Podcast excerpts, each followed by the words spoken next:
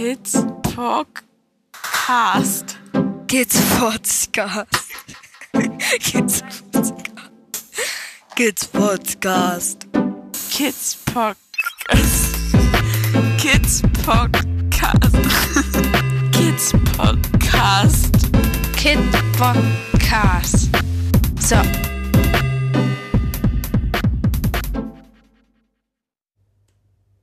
Guten Morgen, Momochill. Hi Christi. Wow. Das ist die zweite Folge, in der wir die Hörer missbrauchen. Ja, missbrauchen wir jemanden? Ich, nee. Also ähm, das Wort Missbrauch ist, hat für mich einen ganz anderen Stellenwert. Aber ich habe das Gefühl, wird eine sehr persönliche Folge. Ja, glaube ich auch. So ein bisschen Weltschmerzbearbeitung und Ja. Frustbearbeitung. Warum? Wenn es so einfach wäre, dass man das in einen Satz fassen könnte, dann würde ich daraus einen Tweet machen und keinen Podcast. Ähm, Ist es aber nicht, weil ich habe das Gefühl, dass aktuell andersrum. Wir beiden fühlen uns gerade aktuell sehr ja, wie so eine ausgepresste Zitrone. Und wie auch an, von, von vielen Enden gezerrt.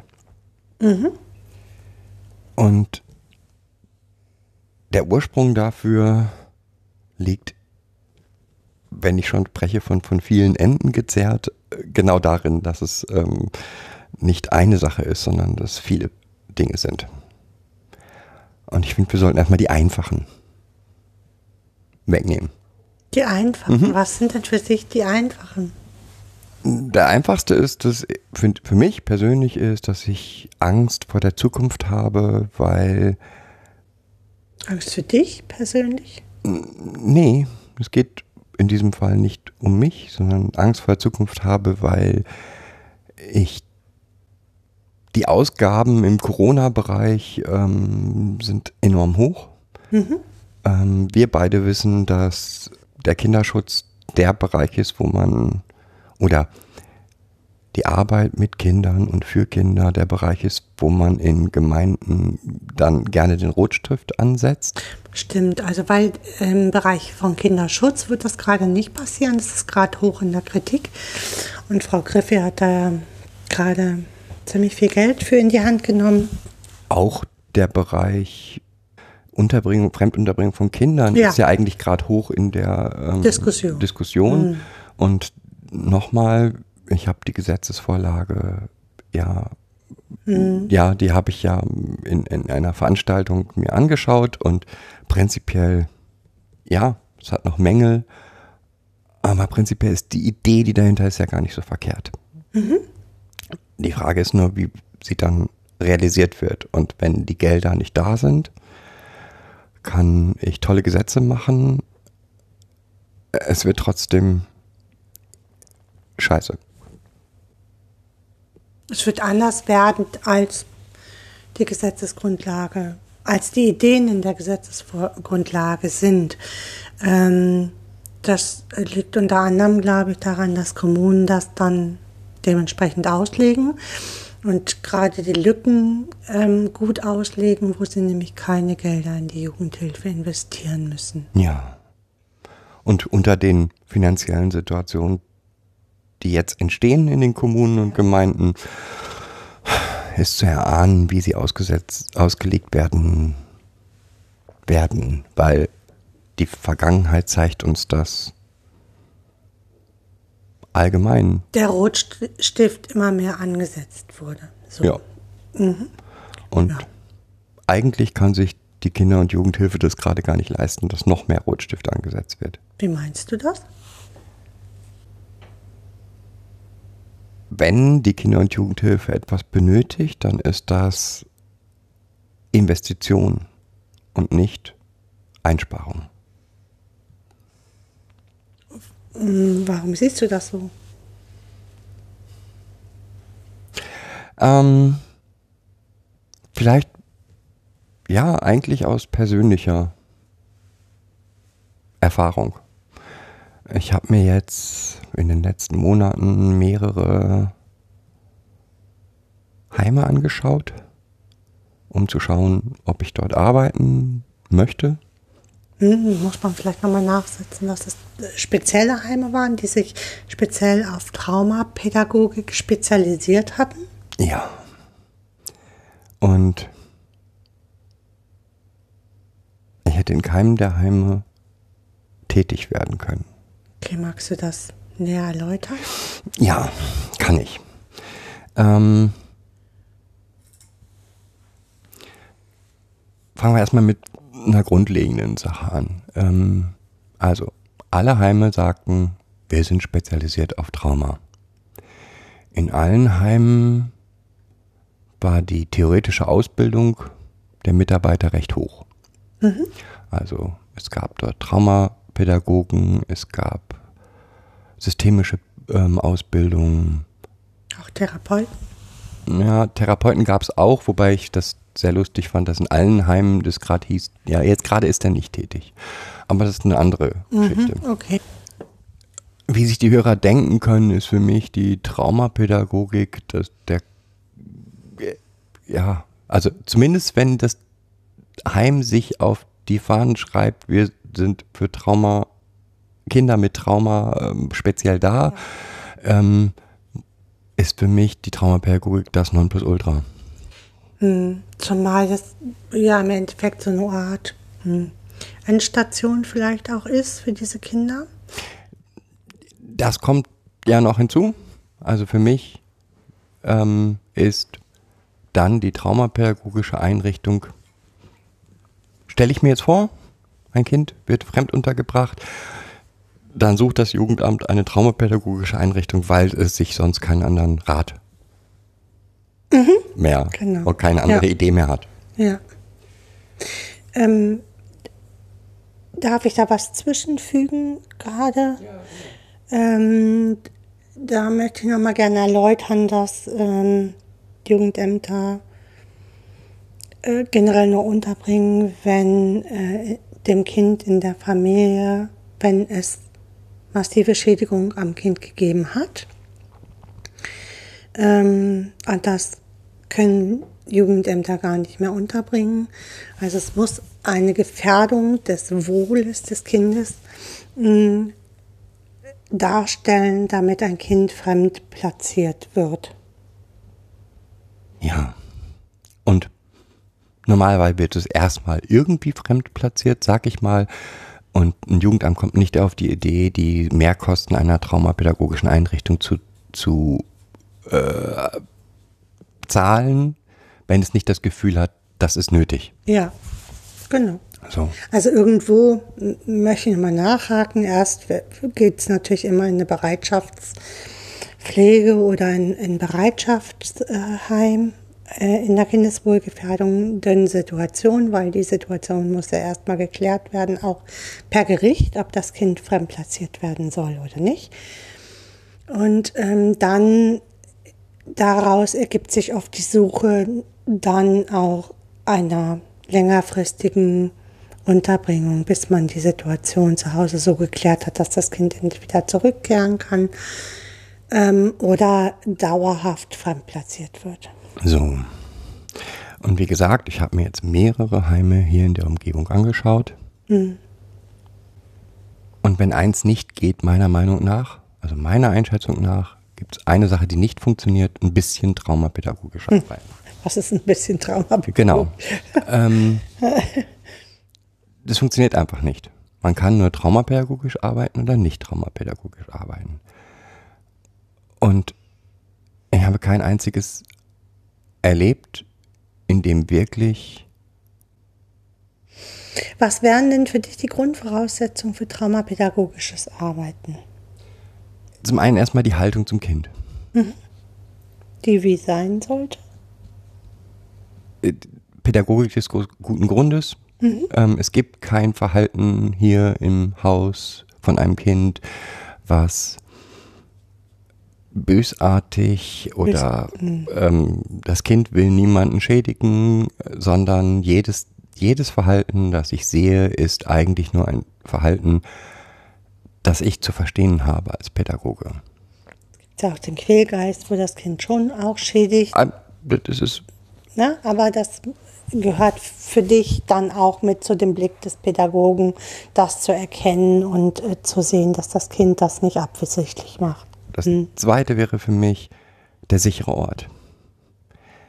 Ähm, ich habe erlebt, dass in den Häusern, in denen die Kinder untergebracht waren, fremde Menschen rumliefen.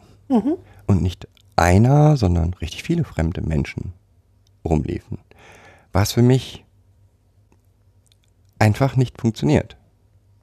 Aus rein traumapädagogischer Sicht ist jeder Fremde in einem, in dem Haus, in dem die Kinder wohnen, ein potenzieller, eine potenzielle Störung. Und das ist oberste Richtlinie, dass der Ort, in dem die Kinder leben, sicher ist.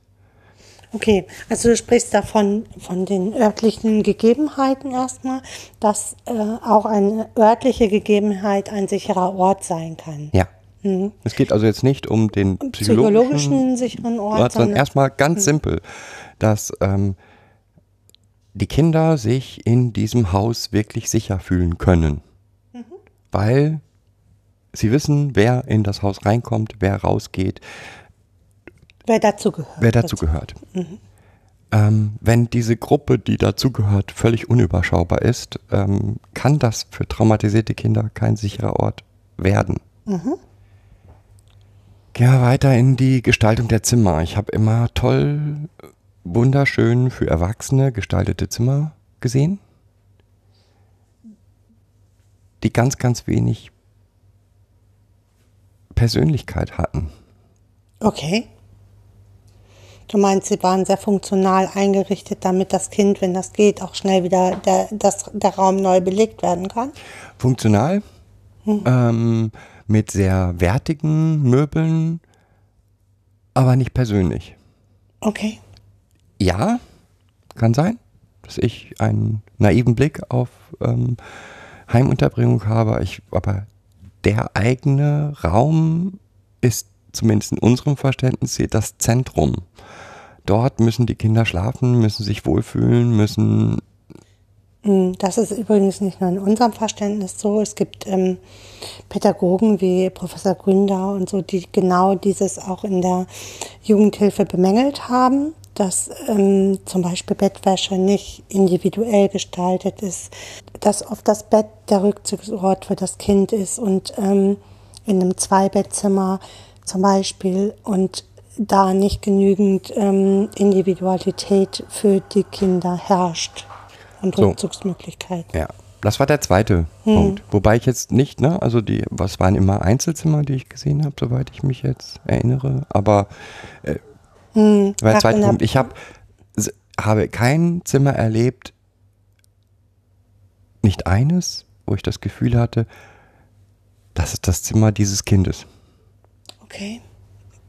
Das habe ich tatsächlich anders schon erlebt, aber jetzt ähm, äh, macht mich sehr traurig, gerade in diesem speziellen Thema Traumapädagogik. So. Ähm, der nächste Punkt waren Äußerungen der Mitarbeiter. Mhm. Inwiefern? Also Psychoedukation, so ein Mist machen wir hier nicht. Weil? Dann will jeder irgendwie eine Sonderlösung, was ich schon, allein das war schon äh, nicht verstanden, was Psychoedukation ist, aber dann will hier jeder eine Sonderlösung und dann haben wir den einen, der da am Abendstisch sitzt und irgendwelche sauren Bonbons essen muss und ähm, jeder macht hier, was er will und ähm, ja. Okay, also das macht mich jetzt gerade sprachlos, weil das eine ist ja die Individualität des Kindes, die erstmal ja mit der Traumapädagogik noch gar nichts zu tun hat, sondern jeder, jedes Kind wird mit seinen speziellen Gegebenheiten und Bedürfnissen gesehen in einer Einrichtung. Und dann kommt für mich ja noch der, der Punkt der Traumapädagogik und der Psychoedukation dazu. Ja, und es war in vielen der Heim, Heime so eine Stimmung, oder so wurde mir mitgeteilt, eine Stimmung von, naja, wir sind hier das, das, die Letzten, die es noch aushalten.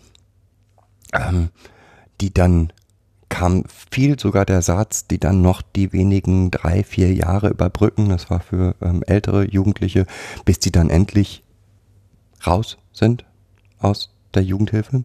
Wow. Ähm, das waren Dinge, die mich einfach sprachlos zurückgelassen haben. Ja, Ähm, das verstehe ich. Also das heißt, die fühlten sich so als, als Platzhalter für die, für, ähm, für, für den Abgang in, in die Selbstständigkeit oder? fühlten sich als die Überbrückungsstelle für die Kinder zwischen Aufenthalt in der Klinik und in den, also immer wieder auftauchenden Aufenthalten in der Klinik und ähm, Gang nach draußen, ähm, wenn sie endlich aus der Jugendhilfe raus sind. Naja, aber diese Aufenthalte in der Jugendklinik ähm, werden ja benötigt, weil ähm, bei diesen Kindern die äh, tra traumatisch bedingte mh, Schwierigkeiten haben, ja nun mal auch ähm, richtig massive Schädigungen durch Eltern eingetreten sind. Das ging sogar so weit, dass ähm, ich im Erstgespräch vor einzelnen Kindern und Jugendlichen äh, gewarnt wurde, weil die sind spaltend, ähm, machen die ähm, gemeinsame Arbeit kaputt und an der zerschellen ganz viele Mitarbeiter. Also Wow, das war wirklich schlimm. das hat dich, glaube ich, ganz schön demoralisiert, oder? Es hat dafür gesorgt, dass ich gesagt habe, ähm, für mich gesagt habe, in diesen Bereichen kann ich nicht arbeiten. Okay, das heißt, du hast dir äh, ja relativ viele Heime hier angeguckt und äh, hast dich da angeboten als äh, Berater und zusätzlicher Kraft. Und ähm, überall wurde dir im Endeffekt gesagt, wir sind zwar bei uns steht zwar Traumapädagogik dran, das ist aber nur das Schokoladenpapier und wenn wir das Schokoladenpapier aufmachen, dann ist ein ganz normales Heim drin. Ja, sogar schlimmer in meinen Augen, weil ähm, sogar grundsätzliche Dinge, die ich noch nicht mal für Traum Traumapädagogik halte, ähm, nicht beachtet wurden. Ähm, als Beispiel wurden ähm, haben kleine Kinder, sag ich mal, acht, neun, zehnjährige Kinder, ähm, alleine Pakete ausgepackt, ohne dass sie da pädagogisch begleitet worden sind. Ähm, Pakete, von denen bekannt war, dass der Versender ein potenzieller Täter ist. Okay, das war noch die Frage, ist also schon äh, mit der Idee, dass äh, der, der Versender Täter ist. Ja. Es war nicht bestätigt. Ähm, nee, es war noch nicht bestätigt. Das ja oft leider so ist, weil wir das nicht bestätigen können. Wobei wir ja mh, als Pädagogen wissen, dass ähm, Eltern, also dass, wenn wir die Kinder da rausnehmen, schon Schädigungen in diesen Prozessen mit Eltern eingetreten sind. Und die wurden da nicht berücksichtigt oder wie? Ja, wie gesagt, ähm, das Kind hatte das Paket alleine ausgepackt. Es war nicht mal im Haus bekannt, dass ein Paket angekommen war. Okay. Ähm, Also das heißt, man konnte das, es hätte auch niemand das Kind aufhalten, also auffangen können nach.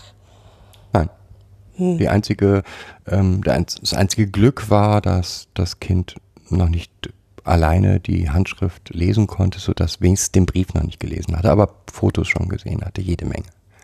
Alleine, ohne Begleitung.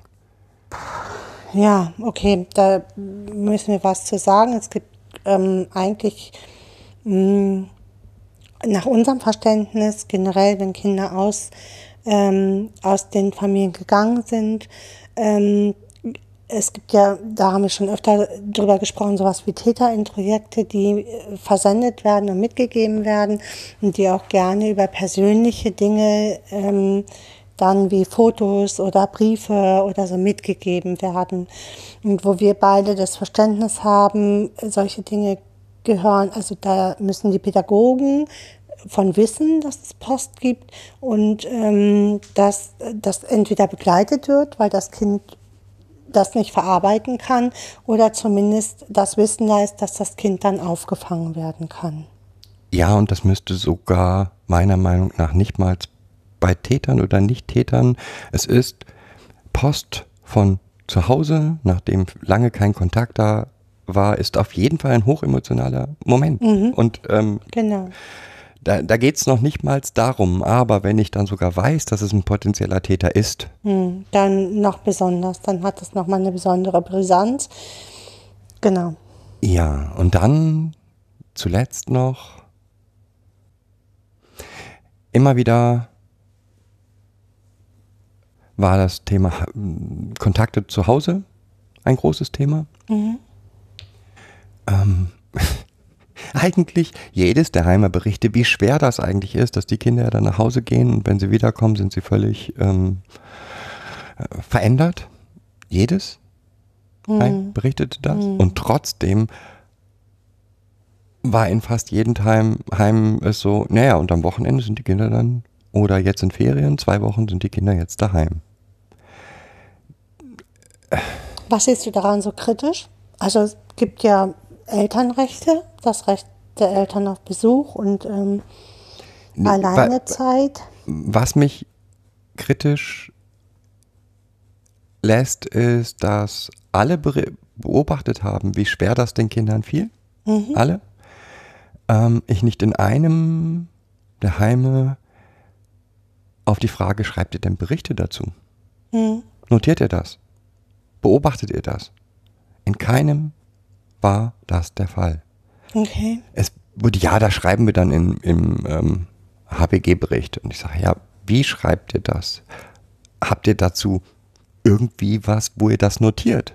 Weil nach, Also wo es evaluiert werden kann, wie das Kind sich dann verhält mit Ja. Kontakten. Mhm. und es gab überhaupt keine Evalu Evaluation. Okay.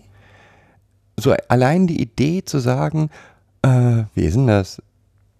Also bei einem, in einer Situation sollte ich speziell ein äh, schwerst traumatisiertes Kind begleiten. Allein die Idee zu sagen, wie ist denn das, wie oft dissoziiert denn da so? Oder ähm, in welchen Situationen erlebt ihr denn besonders, ist besonders schwierig. Ich habe es versucht, so fa- unfachlich wie möglich.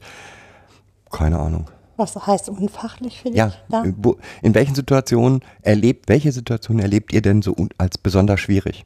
Ist das, Ja, erstmal nicht unfachlich, ne? also ist, ja, ich, ich habe e- extra nicht Dissoziation, extra nicht, ja, ähm, Okay. Du hast es nicht auf ein spezielles Fachgebiet gelenkt, aber du warst schon, wann ist es schwierig mit dem Kind? In welchen Situationen ist er erstmal unabhängig vom Trauma oder nicht eine realistische Fragestellung. und allein schon die Idee, dieses zu notieren und sich gemeinsam dann darüber unterhalten zu können, wurde als, nee, also sowas machen wir nicht. Also notieren kann ich ja viel. Ne? Also ähm, wir, wir haben ja dazu nun hier ähm, spezielle Evaluationsmethoden uns überlegt und ähm, uns an ähm, Ska Skalen und so ähm, gewendet, an traumaspezifischen Skalen orientiert und haben daraus unsere eigenen Evaluationsmethoden mm, gebaut. Ähm, und wir, wir für uns sagen, dass das absolut notwendig ist, um, um überhaupt einen Fortschritt oder äh, zu vermerken, wie, wie dass eine Stagnation oder ein Rückschritt ähm, stattgefunden hat. Ja. Also, wie gesagt, es wurde nichts notiert.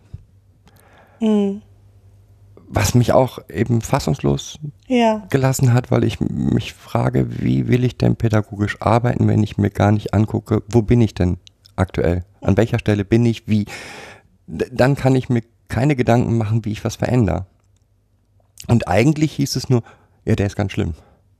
Das blieb in fast allen Einrichtungen auf so einer vagen, allgemeinen Aussage. okay. Ja, also diese, Du hast für dich ne, den, den Schluss daraus gezogen, da kann ich nicht arbeiten. Was dich ja eigentlich ganz schön traurig macht, oder? Weil du bist ja Traumapädagoge und ähm, äh, Lehrer mit erstem Staatsexamen und ähm, hast über zehn Jahre jetzt Erfahrung in der Kinder- und Jugendhilfe und kommst dann dahin und willst da unterstützen. Hm. Was hat das mit dir gemacht? Also vor, es gibt eine Sache, vor der ich wirklich Angst habe und vielleicht ist das sogar auch ein Teil des Ganzen. Das nenne ich mal so Fass ohne Boden. Und ich habe das Gefühl, dass jedes dieser Heime, die ich betrachtet habe, eigentlich Fässer ohne Boden sind. In der,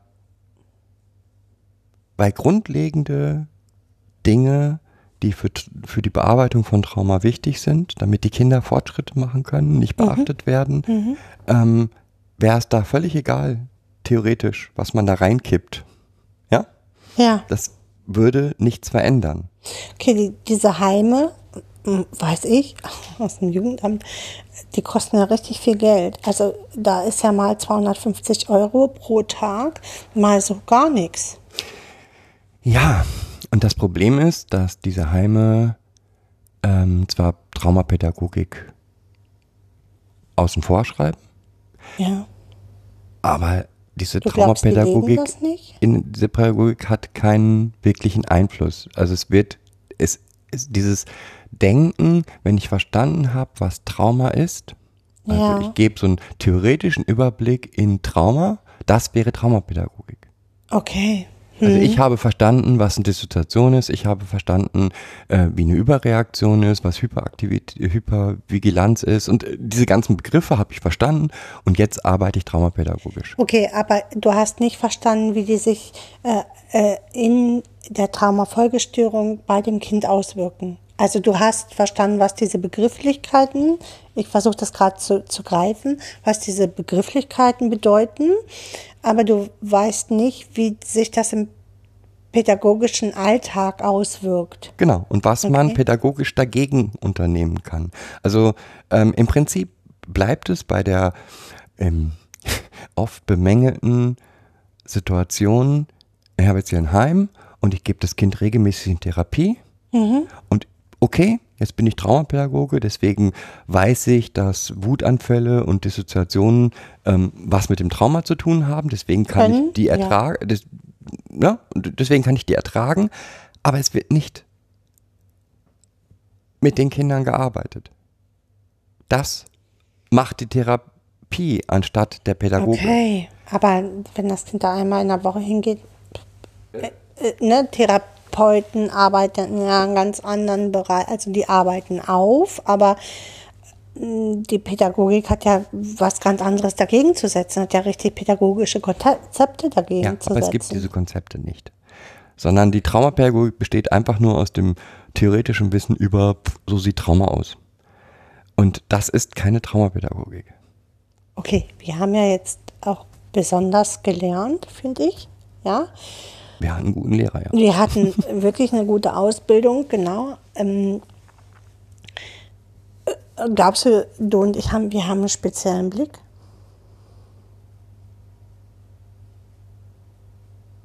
Ja, muss wohl.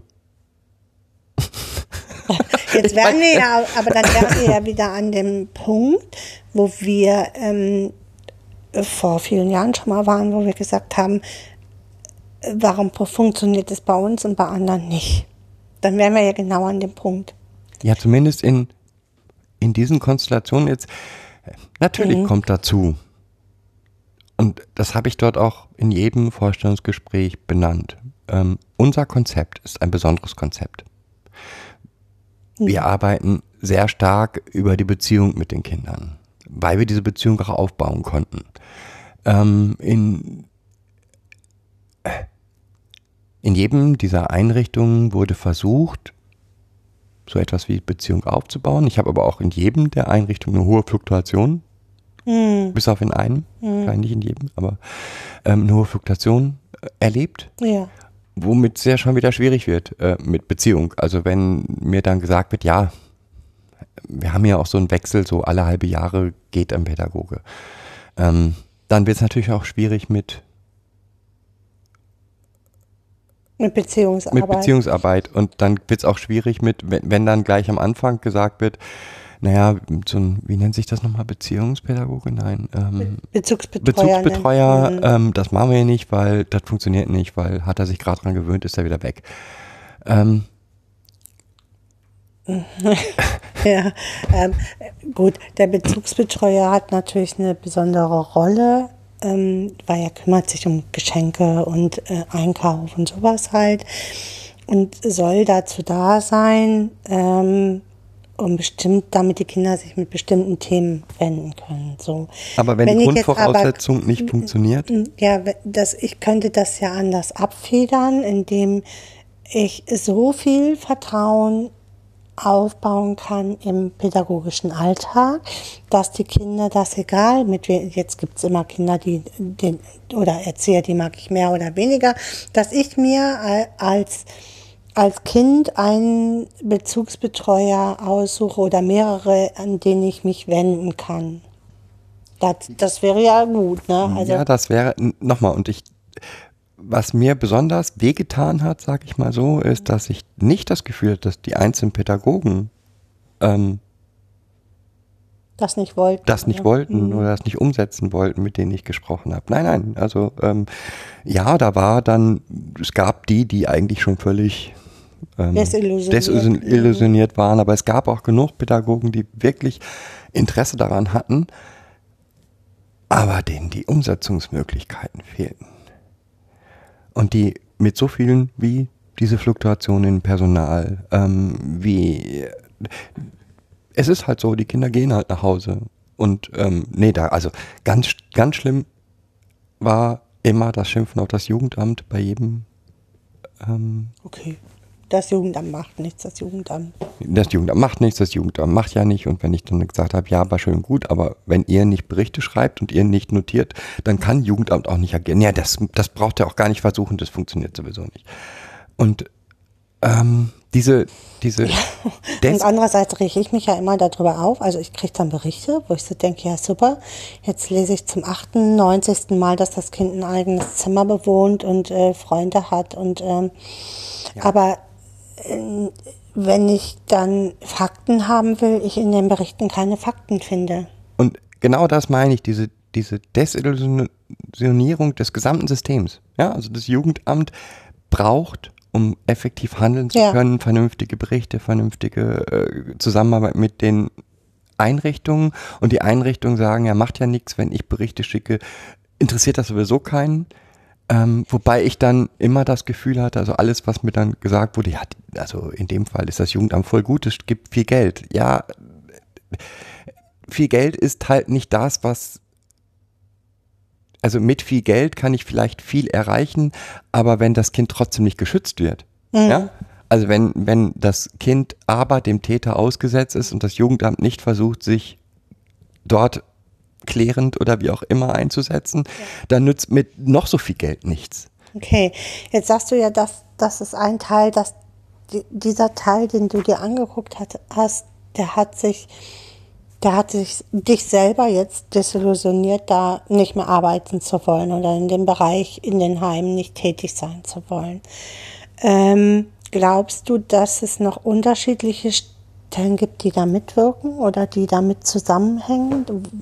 Ähm, wo der Blick auch nicht stimmt oder die da mit reinspielen, die es schwer machen, eine traumapädagogische Haltung zu haben?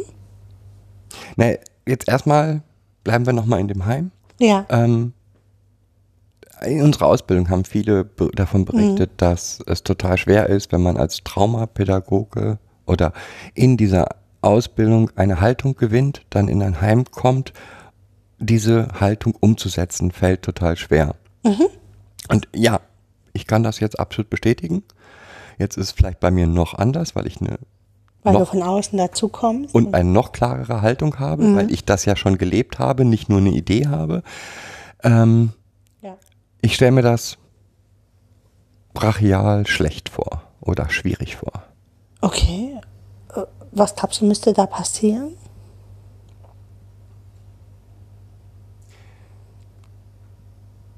Das weiß ich noch nicht wirklich.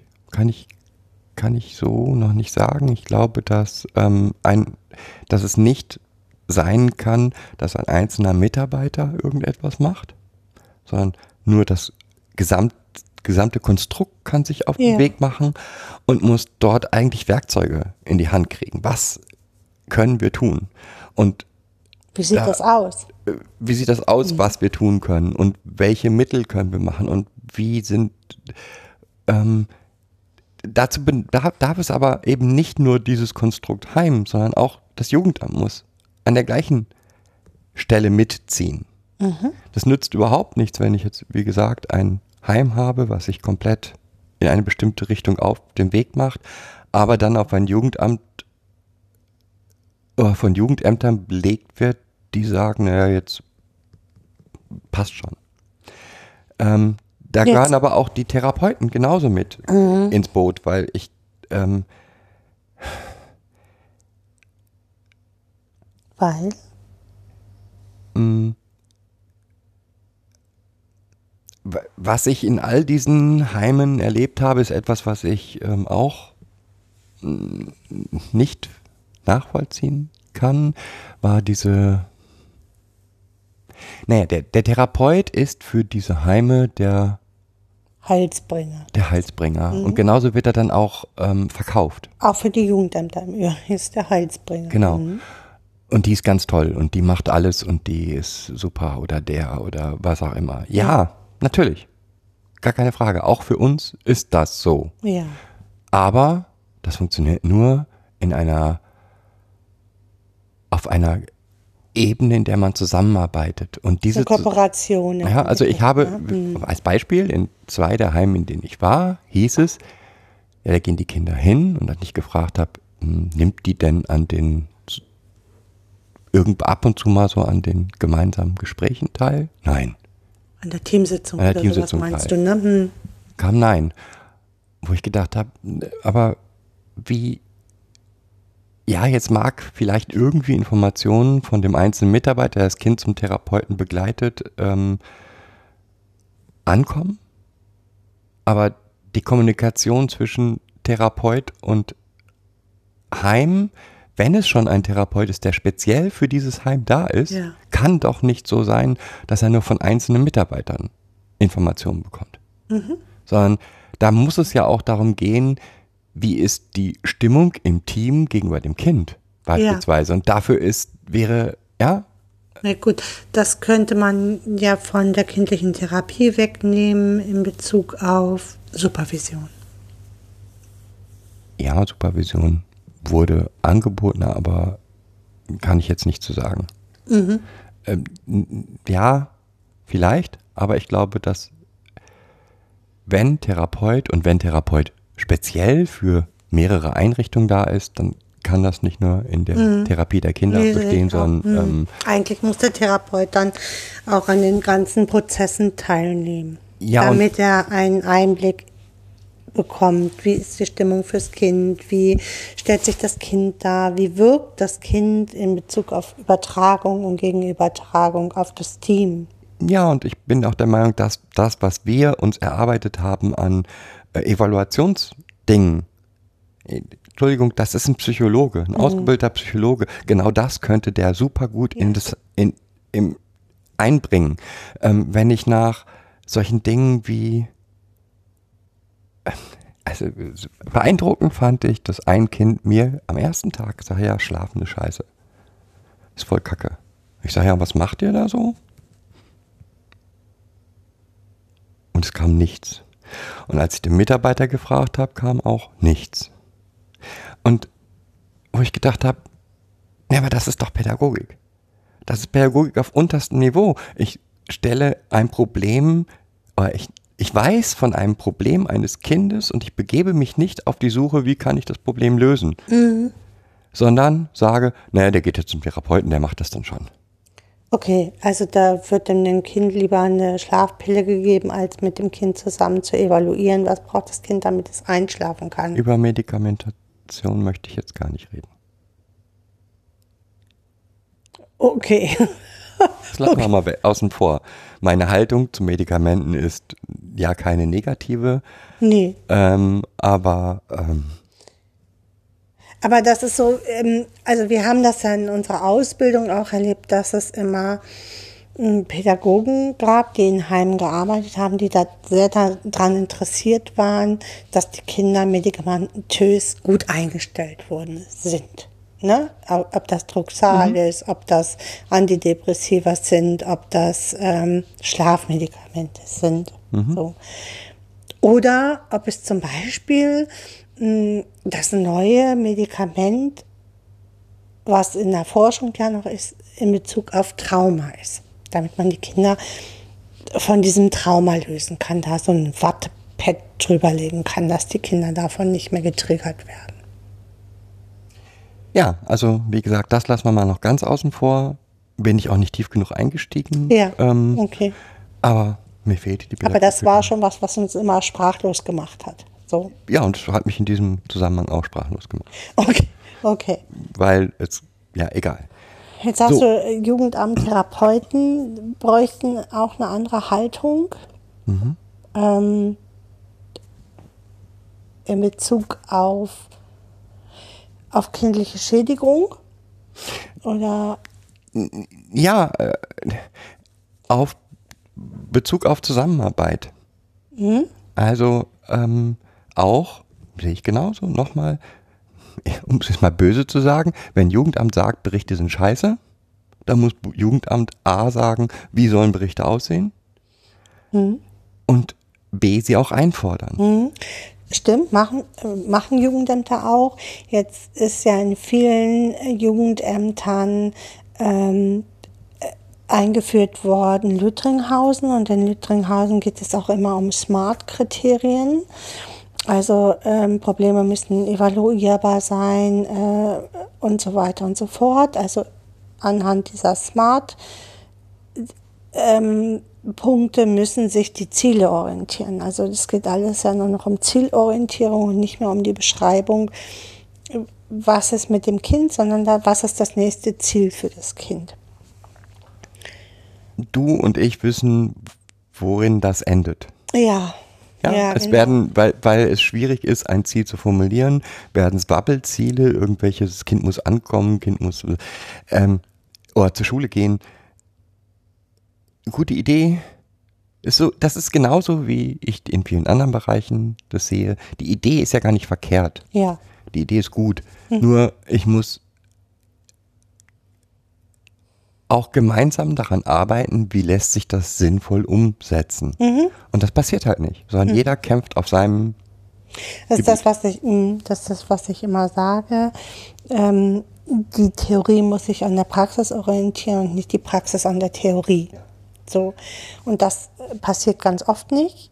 Ähm, ich glaube, dass es, du hast jetzt zwei gesagt, ich glaube, dass es noch ganz viel mehr Menschen gibt, die mh, in, in diesem Bereich arbeiten, wie Richter, wie äh, Gesellschaft Das kommt noch. Ja. so ähm, die, also ich sage ja immer, wir, ne, da habe ich ja vorhin schon mal gesagt, Jugendämter nehmen nicht einfach Kinder raus, und, sondern es muss schon eine massive Schädigung eingetreten sein, bevor das Kind ähm, fremdplatziert wird. Und ich glaube, dieser Punkt wird immer nicht gesehen. Das war also auch nochmal, ne? also selbst wenn die Bericht, mir berichtet wurde von ähm, das Jugendamt ist echt gut, gab es auch. Ja. Dann hieß es ja, aber vor Gericht kriegen wir es nie durch. Und ähm, wo auch wieder, wenn ich dann gesagt habe, ja, aber was tut ihr dagegen? Was tut Jugendamt dagegen? Dafür, dass es durchgeht. Nicht? dass es durchgeht. Ähm, ne, wenn ich dann gesagt habe, ja, aber wenn ihr doch wirklich jedes Mal berichtet, wie schlimm es ist, wenn das Kind zurückkommt, welche, welche Schädigungen oder welches auf, ähm, auffallende Verhalten zeigt sich denn dann? Ja. Dann habt ihr eine Grundlage für ein gutes Gutachten und dann kann der Richter das auch umsetzen. Stattdessen hatte ich immer das Gefühl, es ist massive Angst. Und Ist auch zwar jeder vor der nächsthöheren Instanz. Und das ist ja genau das, was wir hier auch erleben. Ähm, Mm, Zumal ja auch immer vom EuGH so Dinge zurückkommen, ähm, wie, ähm, wie jetzt neuerdings Gerichte entscheiden werden, wie ähm, der Blick auf Familie ist. Das kommt ja zurück vom EuGH oder vom ähm, Bundesgerichtshof, kommen dann Entscheidungen zurück, die oft so nicht nachvollziehbar sind die aber in der Umsetzung ganz viel Auswirkungen haben und auch ganz viel Angst machen. ja, aber ich bleibe dabei. Ich bin jetzt ein grundpositiver Mensch. Ja, Ähm, wenn ich von unten nicht entsprechend agiere, Ja. kann auch oben nicht anders entschieden werden. Wenn ich, wenn ich Angst habe vor Gutachten und ich Angst habe vor ähm, richterlichen Entscheidungen, kann der Richter auch nicht anders entscheiden. das ist für mich das eine. Das andere ist aber auch, dass Richter oft mh, einen ganz verklärten Blick auf Familie haben und auf, auf kindliche, also da auch gar nicht tief genug eingewiesen sind in kindliche Traumafolgestörungen. Was ist ein Trauma und was ähm, sind Traumafolgestörungen? Und äh, wie wirkt sich die Schädigung eines, eines von Eltern auf Kinder aus? Äh, und das liegt aber auch an diesem verklärten Blick von Gesellschaft, weil es darf ja gar nicht benannt werden, dass Eltern ihren Kindern schaden, sondern die haben das dann nicht gewusst. Ja, ob sie es gewusst haben oder nicht, ist eigentlich Schnups, weil es hat Auswirkungen, schädigende Auswirkungen auf das Kind. Und wir haben es in der Jugendhilfe oft mit Kindern zu tun, die da schon Schädigungen erlebt haben und entwickelt haben daraus, aus, aufgrund der elterlichen Verhaltensweisen. Ich glaube, dass da sogar ein viel größeres Problem ist, als wir das so meinen. Ähm, ich glaube, dass die Verklärung der Familie mehrere Ursachen hat. Ich glaube, es ist auch ein Stück Vermeidung. Also, Ich glaube, dass mm, das Na, ist also- das eine. Das andere ist für mich äh, die Verklärung auch aufgrund des Zweiten Weltkrieges, wo ganz viele Dinge äh, schiefgelaufen sind und wo man auch nicht mehr hingucken möchte. auch das wäre Vermeidung. Ja, Ja, also genau. Man will nicht hinsehen, weil die eigene Schädigung so stark ist, dass ich da nicht hinsehen kann. Und das meine ich jetzt gesellschaftlich. Ja? Gesellschaftlich Ja. meinst du das? Also ich glaube, dass eigentlich fast jeder weiß, wie schrecklich Familie sein kann. Und gerade weil das fast jeder weiß, oder weil so viele es wissen, kann die Gesellschaft da nicht hingucken. Ist jetzt ganz, das ist schon Esoterik. Nee, das ist äh, für mich nicht Esoterik, das ist äh, für mich Hypothesenbildung. Das ist eine Hypothese, die du bildest, aber keine Esoterik, weil ich glaube auch, dass äh, viele weggucken. Ja, und aus, ich glaube sogar, dass viele weggucken, die eigentlich selber eine starke Schädigung erlebt haben, weil die Vermeidung und das Verklären dann der einzige, einzige Weg noch ist, Um damit umzugehen. um damit umzugehen. Also ich glaube, äh, es zeigt sich ja auch, finde ich, auch das wieder Esoterik? Nein, äh, die Hypothesenbildung, wenn man sich das in, den, in der rechten Szene angucken, guckt, diese Familienverklärung, die dort stattfindet, ähm, dann ist sie ja gekoppelt mit einer Brutalität und einer ähm, gewaltvollen ja, sehr rollendogmatischen ähm, ähm, Behaftung. Genau, äh, die extrem gewaltvoll ist und überhaupt keine Individualität mehr zulässt.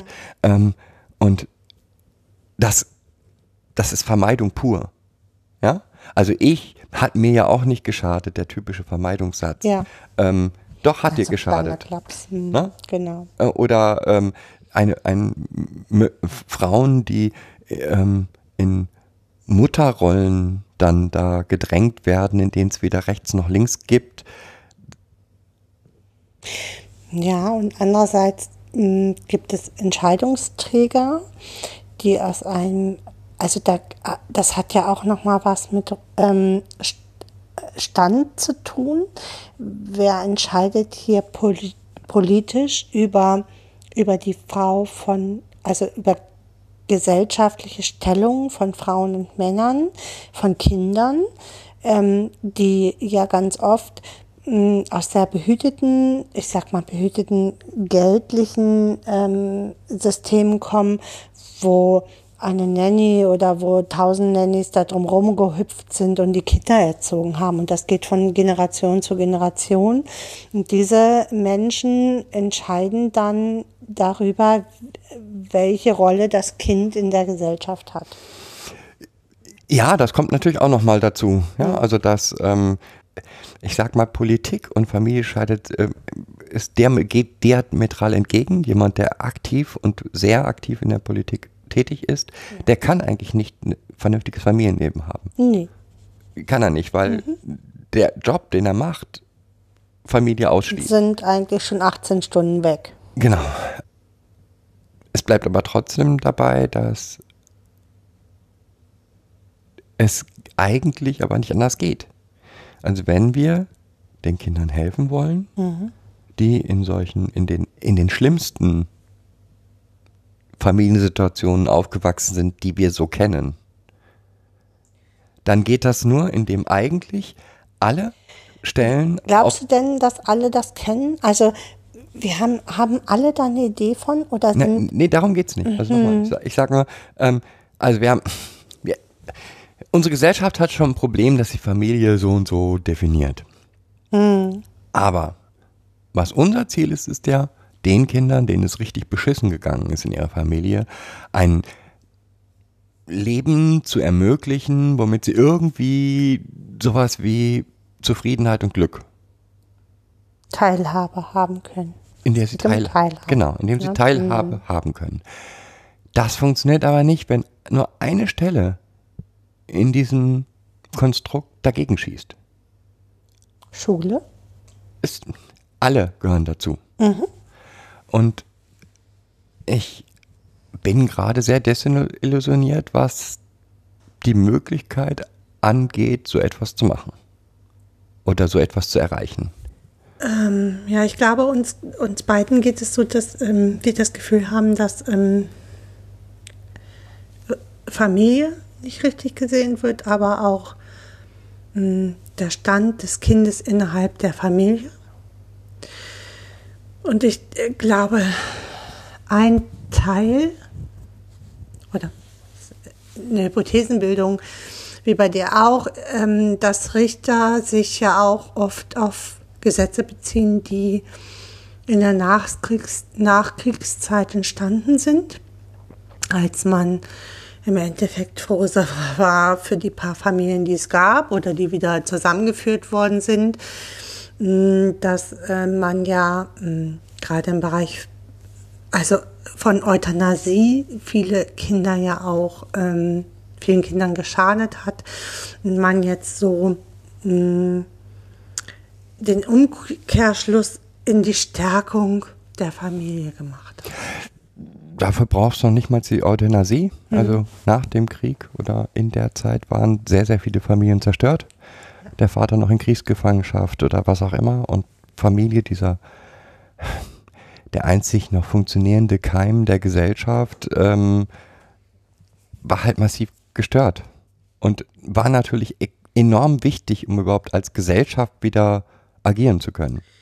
Jetzt haben wir ja im Anschluss an das, ähm, an das, ähm, ich weiß jetzt gerade gar nicht, wie das hieß, ähm, das KJG gehabt, das Kinder- und Jugendhilfegesetz, wo in den 70er Jahren, wo sehr schnell agiert wurde, also als Pendelbewegung auf diese Stärkung der Familien, wo sehr schnell reagiert wurde und Kinder sehr schnell fremdplatziert wurden ähm, und Kinder dann auch oft an ihren Plätzen verblieben sind. So, dann hat es 2012 diese Gesetzesänderung wieder genau entgegengegeben ähm, zur Stärkung der Familien, der Herkunftsfamilien, damit Kinder ähm, in ihren Familien bleiben konnten. Mhm. Ja, also ich, äh, was ich so feststelle, ist immer so eine ganz über 20 Jahre, 30 Jahre so eine Pendelbewegung. Also einerseits äh, die Stärkung der Familie, dann ähm, stellen wir fest, dass ganz viele Kinder geht's schlecht, dann ähm, kommt so eine Pendelbewegung dagegen und jetzt sind wir gerade in der massiven Stärkung von Eltern wieder und ich das Gefühl habe, wir in dieser Pendelbewegung sehen wir aber gar nicht das Kind. Also einmal das Kind, aber auch mit seinen Bedürfnissen. einmal das Kind, aber auch die Familie nicht, weil Familie ist nicht mehr das, was es mal war. Ja. Es ist nicht mehr Vater, Mutter, Kind. Und die bleiben 40 Jahre zusammen. Mhm. So. Ähm, sondern 20 Jahre wäre. so. ähm, da Oder verändert sich halt, Großfamilienkomplexe gibt's halt so nicht mehr. ja, und da verändert sich halt sehr viel. Und ähm, dieses soziale Konstrukt Familie ist halt nicht mehr das, was es mal war. Sondern ja, also du, du brauchst, also äh, dieser Satz, äh, du brauchst im Endeffekt ein Dorf, um ein Kind zu erziehen. Würde ja eigentlich stimmen, das stimmt auch. Ja, aber dann Dieses müssen Dorf die Mitglieder halt des. Dorfes, müssen die Mitglieder des Dorfes halt auch gleiche Rechte haben. Und Ja. das, äh, weder haben wir die Struktur davon, noch zeigt sich das irgendwie in der rechtlichen ähm, Gestaltung. Gestaltung, Mhm. dass das Dorf gemeinsam ein Kind erzieht, sondern selbst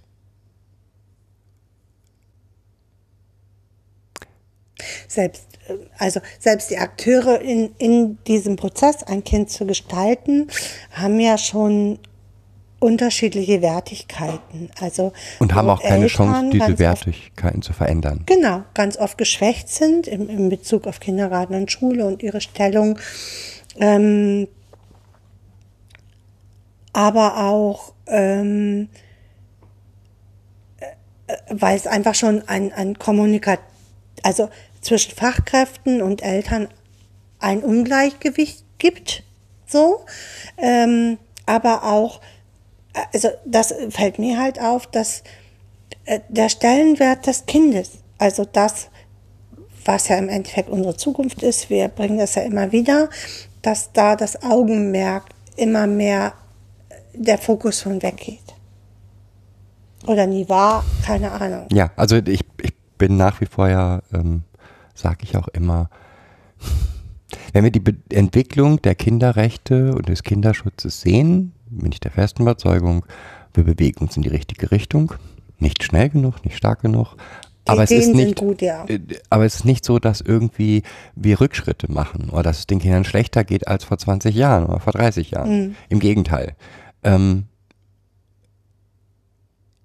nur je mehr wir die Kinderrechte in den Vordergrund rücken, umso mehr tun sich die Abgründe auf, in, in, die eigentlich schon immer da waren. Ja, also ich sag mal, vor 20 Jahren ist das Gesetz entstanden, gewaltfreie Erziehung ist ein Recht der Kinder. Ich glaube, verankert ist es 2012 das erste Mal in dieser neuen Gesetzgebung. meine, ich habe es jetzt heute gelesen, dass es äh, Dann ist es im KJG so entstanden. ähm, mit dieser Forderung, die eigentlich ja, eigentlich ja allgemein anerkannt ist, Ja, zeigt sich eben, wie oft das nicht der Fall ist. Mhm. Und wird der Blick darauf gelenkt, wie oft das nicht der Fall ist. Und wird auch noch immer ja darüber diskutiert. das ist weiterhin in der Diskussion. Was ist, kind, was ist eine Schädigung des Kindes? Was ist eine Gefährdung des Kindeswohls? So, das ist in der Diskussion immer weiter. Genau. Und natürlich ist Diskussion notwendig, aber ich glaube, dass sich noch viele solche Abgründe auftun werden, bis wir verstehen oder bis wir, bis, bis Gesellschaft, Gesetze und alles so ist, dass es wirklich um das Wohl des Kindes geht. Und dazu ist ein Zusammenarbeiten notwendig. Jetzt ist aber ja ge gesetzlich verankert und da mm, berufen sich ja auch immer alle wieder drauf, ähm, dass das zuvörderste Recht und zuvörderste Pflicht der Eltern es ist, ein Kind zu erziehen. Das ist ja auch aus 1945 entstanden, diese, dieses Grundgesetz, ähm, aus den Erfahrungen, die damals gemacht worden sind, dass viele Kinder halt äh, getötet worden sind Der Staat die Erziehung übernommen. und der Staat die Erziehung übernommen. Genau. Daraus sind, ist dieses ist Artikel 6 entstanden und dass der Staat nur das staatliche Wächteramt ausführt. Ja, aber auch da herrscht ja ein, also das kann, das Gesetz kann ich ja nur formulieren, wenn ich zugehaltenen Augen mir die Gesellschaft angucke. Was meinst du damit?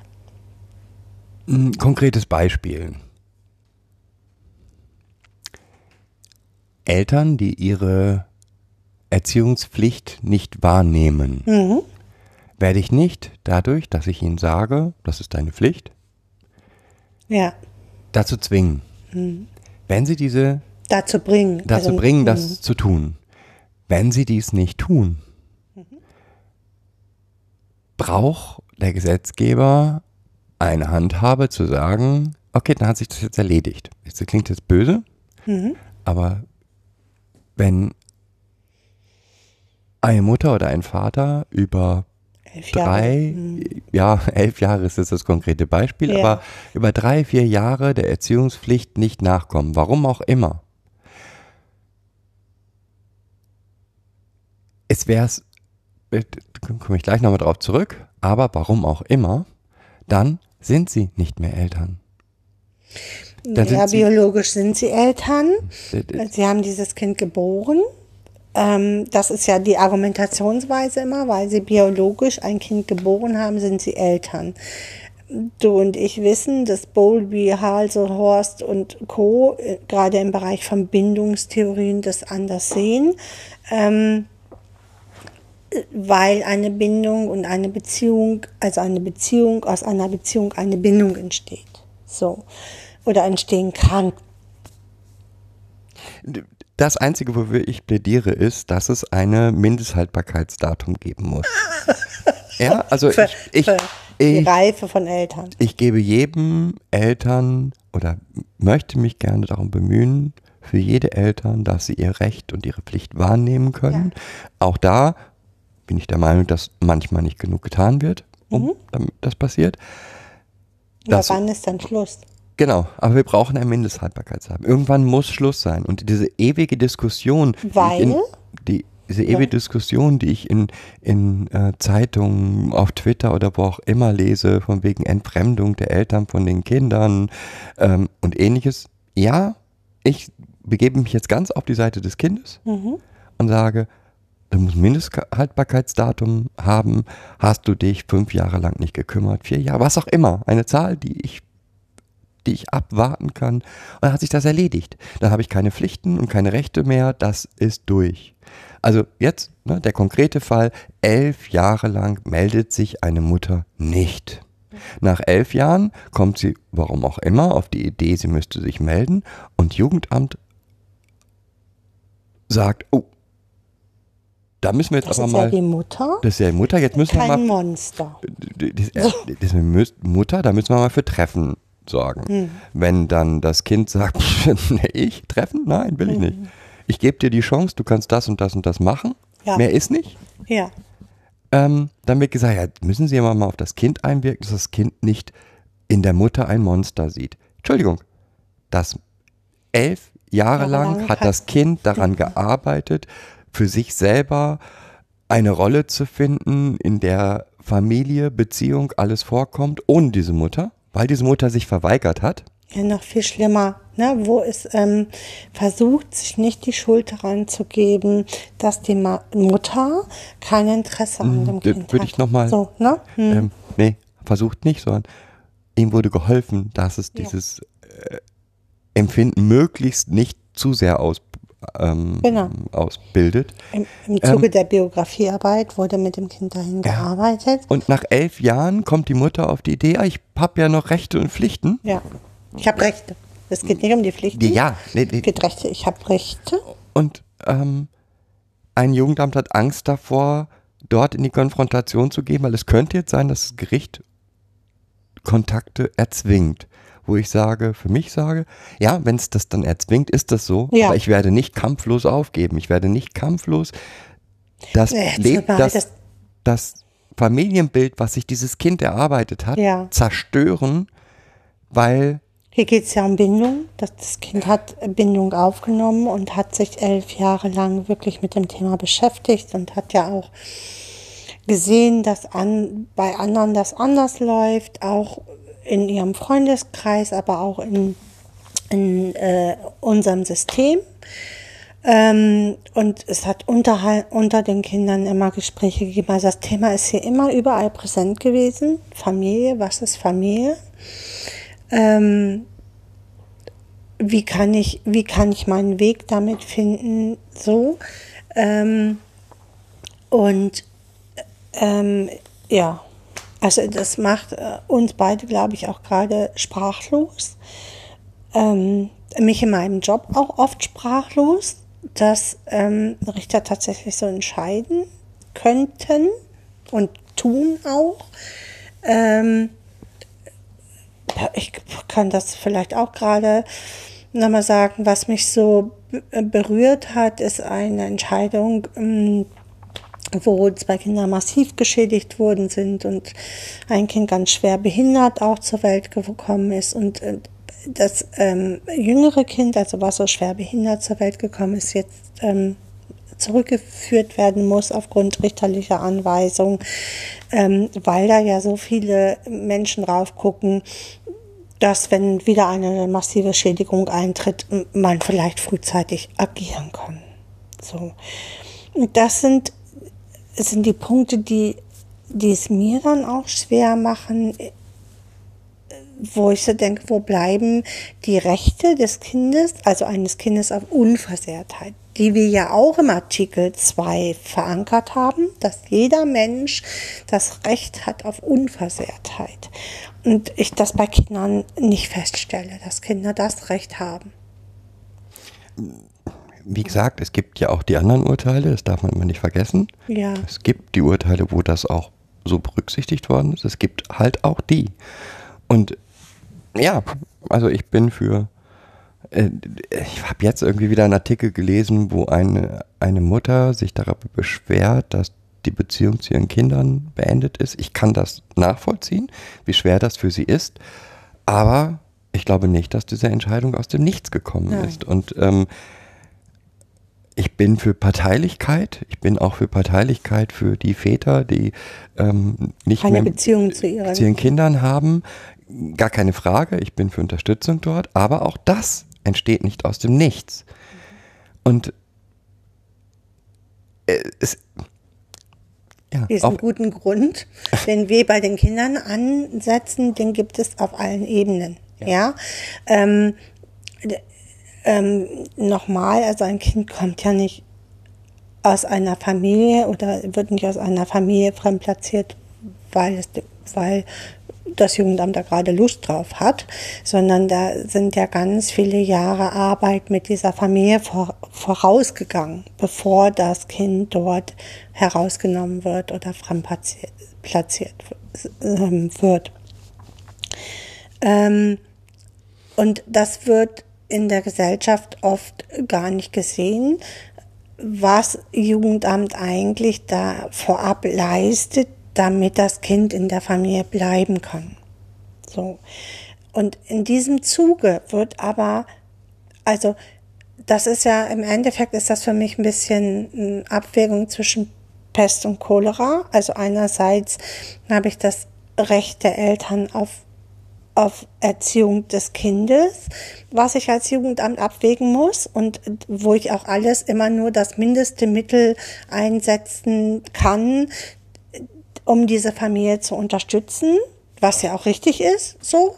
Ähm, und auf der anderen Seite fällt mir aber die Entwicklung, also fällt das aber zurück auf das Kind und es entsteht eine Schädigung im Kind, weil Eltern oft ihre, ihre Verhaltensweisen nicht ändern, nicht ändern wollen, nicht ändern können, was auch immer, was das bewirkt, dass es sich nicht verändert.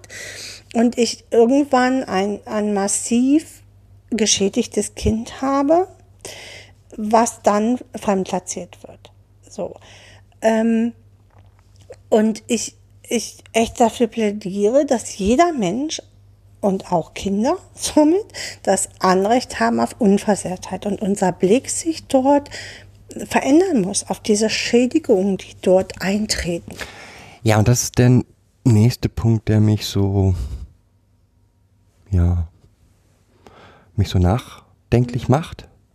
Ähm, also ursprünglich haben wir das, diesen Podcast-Thema gestartet, um andere Leute auf die Idee zu bringen, nee, nicht auf die, die Leute, die schon in, in, als Pflegeeltern oder ähnliches tätig sind, ähm, denen einen zusätzlichen Blick mitzugeben. Ja, ähm, und aufzuklären, zu informieren, wer hat welche Rolle ähm, und bestimmte Themen halt, ähm, die uns bewegen, dann auch in dieses Medium so ja. zu geben. Und ich zwischenzeitlich habe ich auch mal gedacht, nein, ich bin der festen Überzeugung, dass eine solche Kleinsteinrichtung für die Kinder die theoretisch der beste Ort ist. Ja, voll. Weil Kinder brauchen Beziehung, brauchen verlässliche Beziehung, Beziehung, Beziehung, Beziehung, Beziehung. Verlässliche Beziehung und die ist in einem größeren Heim halt schwierig machbar, ja. realisierbar. Fluktuationen und andere Dinge spielen da eine Rolle. Ähm, so, aber in der aktuellen Situation würde ich persönlich niemandem raten, Pflegeeltern oder Erziehungsstelle. Die es bald nicht mehr geben wird. Doch, Erziehungsstelle wird es ja geben, nur nach Paragraph 33, nicht nach 34. Ja. Und da geht es wieder darum, Gelder einzusparen? Nein, nein, prinzipiell erstmal nicht. Das, mhm. ist ja, das ist ja wieder genau das gleiche Spielchen, wie es vorhin war. Der Gesetzesgeber sagt, wir haben ein Problem. Wir haben hier zwei verschiedene Einrichtungsformen. Wir haben Erziehungsstellen, mhm. das heißt Menschen, die in einem Heim angestellt sind, mit drei Kindern oder ja, mit drei Kindern leben, in einer familienähnlichen Situation. Ja. Die sind aber heim und wir haben die gleiche Situation mit der gleichen Konstellation und da ist es Familie. Stopp. Da ist für mich schon eine Diskrepanz drin. Alleine in dem Denken ist für mich eine Diskrepanz, weil diejenigen, die Erziehungsstelle sind, müssen alle nachweisen, dass sie Fachkräfte sind. Ja, sind alle ja Angestellte nach dem Fachkräftegebot und Pflegeeltern sind keine Fachkräfte. Ja, aber jetzt erstmal nur, die Situation ist die. Ja, es leben Erzieher fest mit Kindern zusammen in einer Einrichtung 24 Stunden, sieben Tage die Woche. Mhm.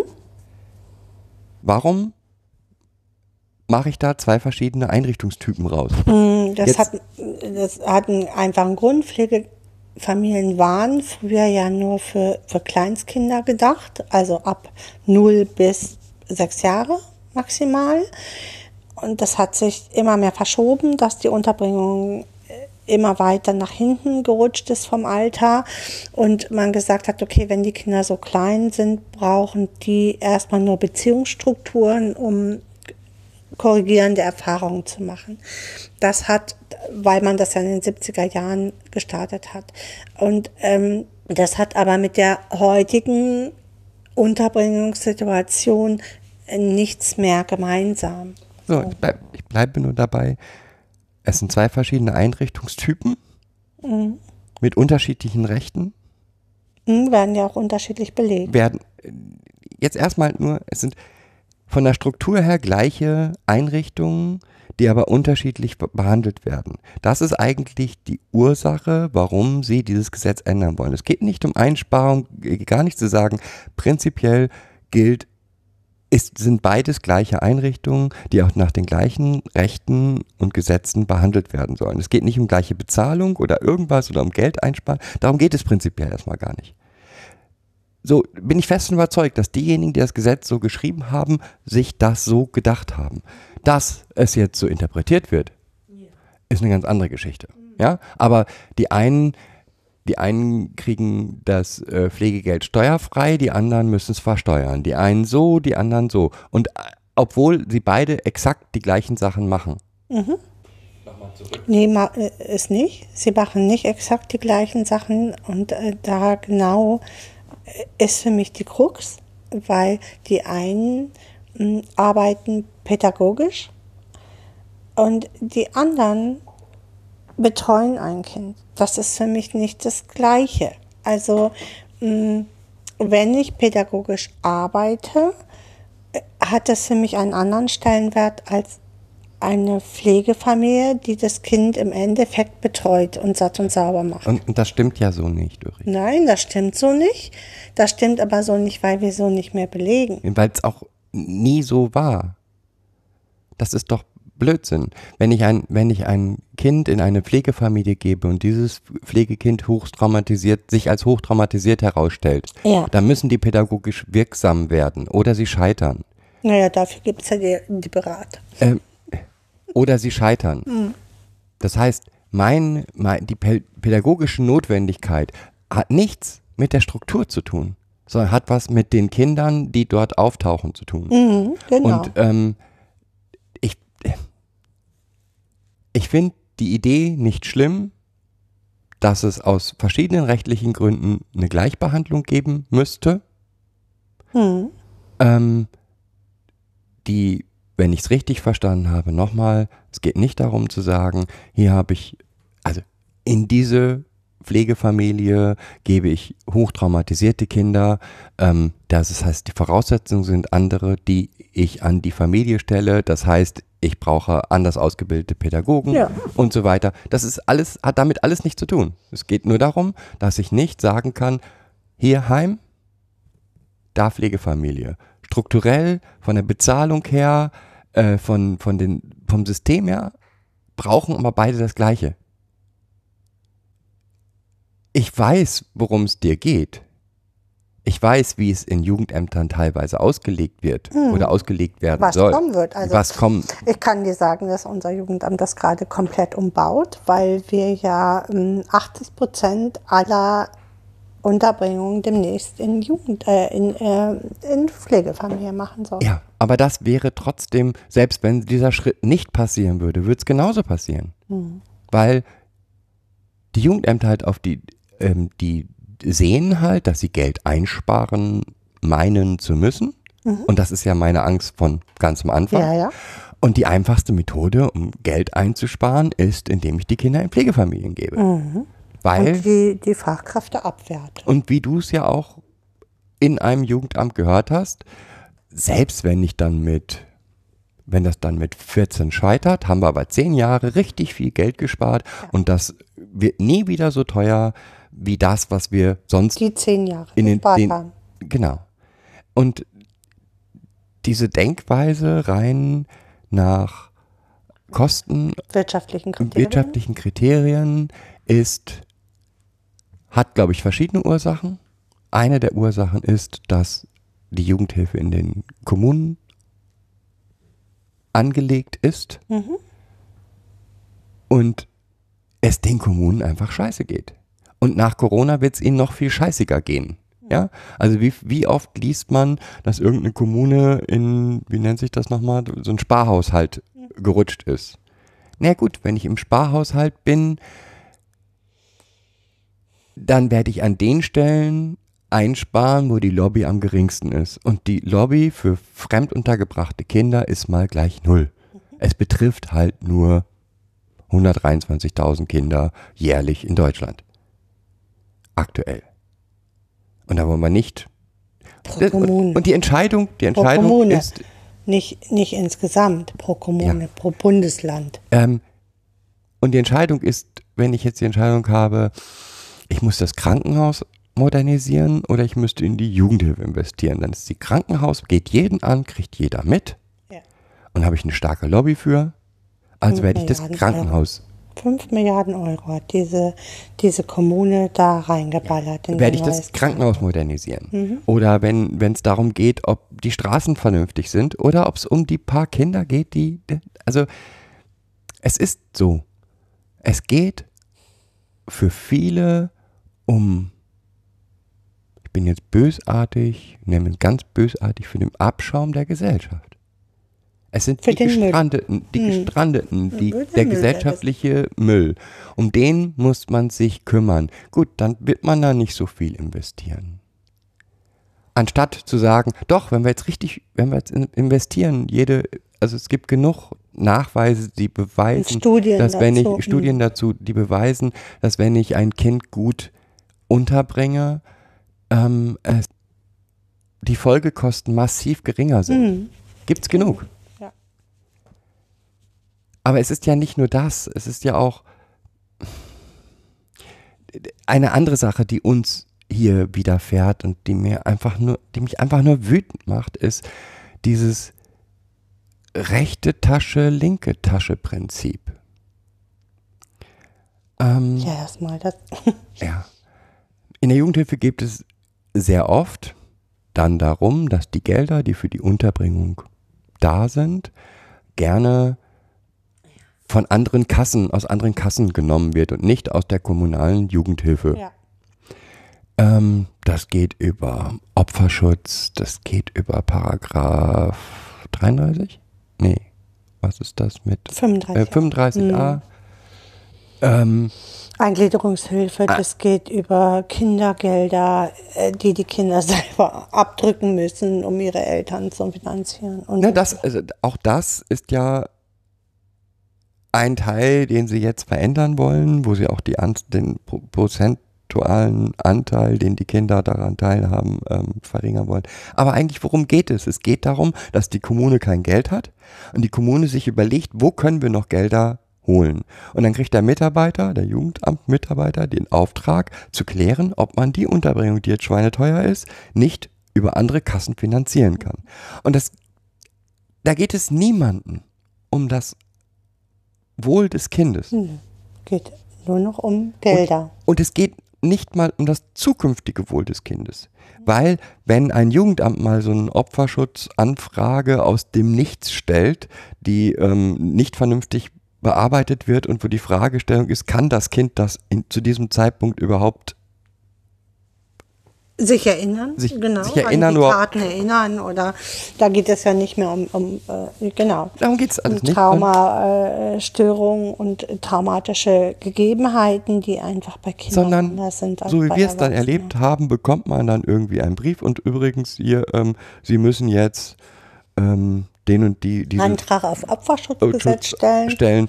Und zwar eigentlich von allen Seiten wissend, Mhm. dass der abgelehnt werden wird, weil er gar nicht vernünftig vorbereitet ist. Ja, und war ja auch nicht vernünftig vorbereitet, weil die Kriterien des Opferschutzgesetzes ja schon so gestellt sind, dass sich Kinder an die Tatzeiten erinnern müssen und an die Tage. Und äh, damit fallen Kinder dann nun schon mal raus. Zumindest komplex traumatisierte Kinder. Hier. Ähm, das ist das nächste, was mir fürchterlich auch da. Das, Das geht aber nicht nur um komplex traumatisierte nein, Kinder. aber gerade komplex traumatisierte, da, da kannst du das nicht.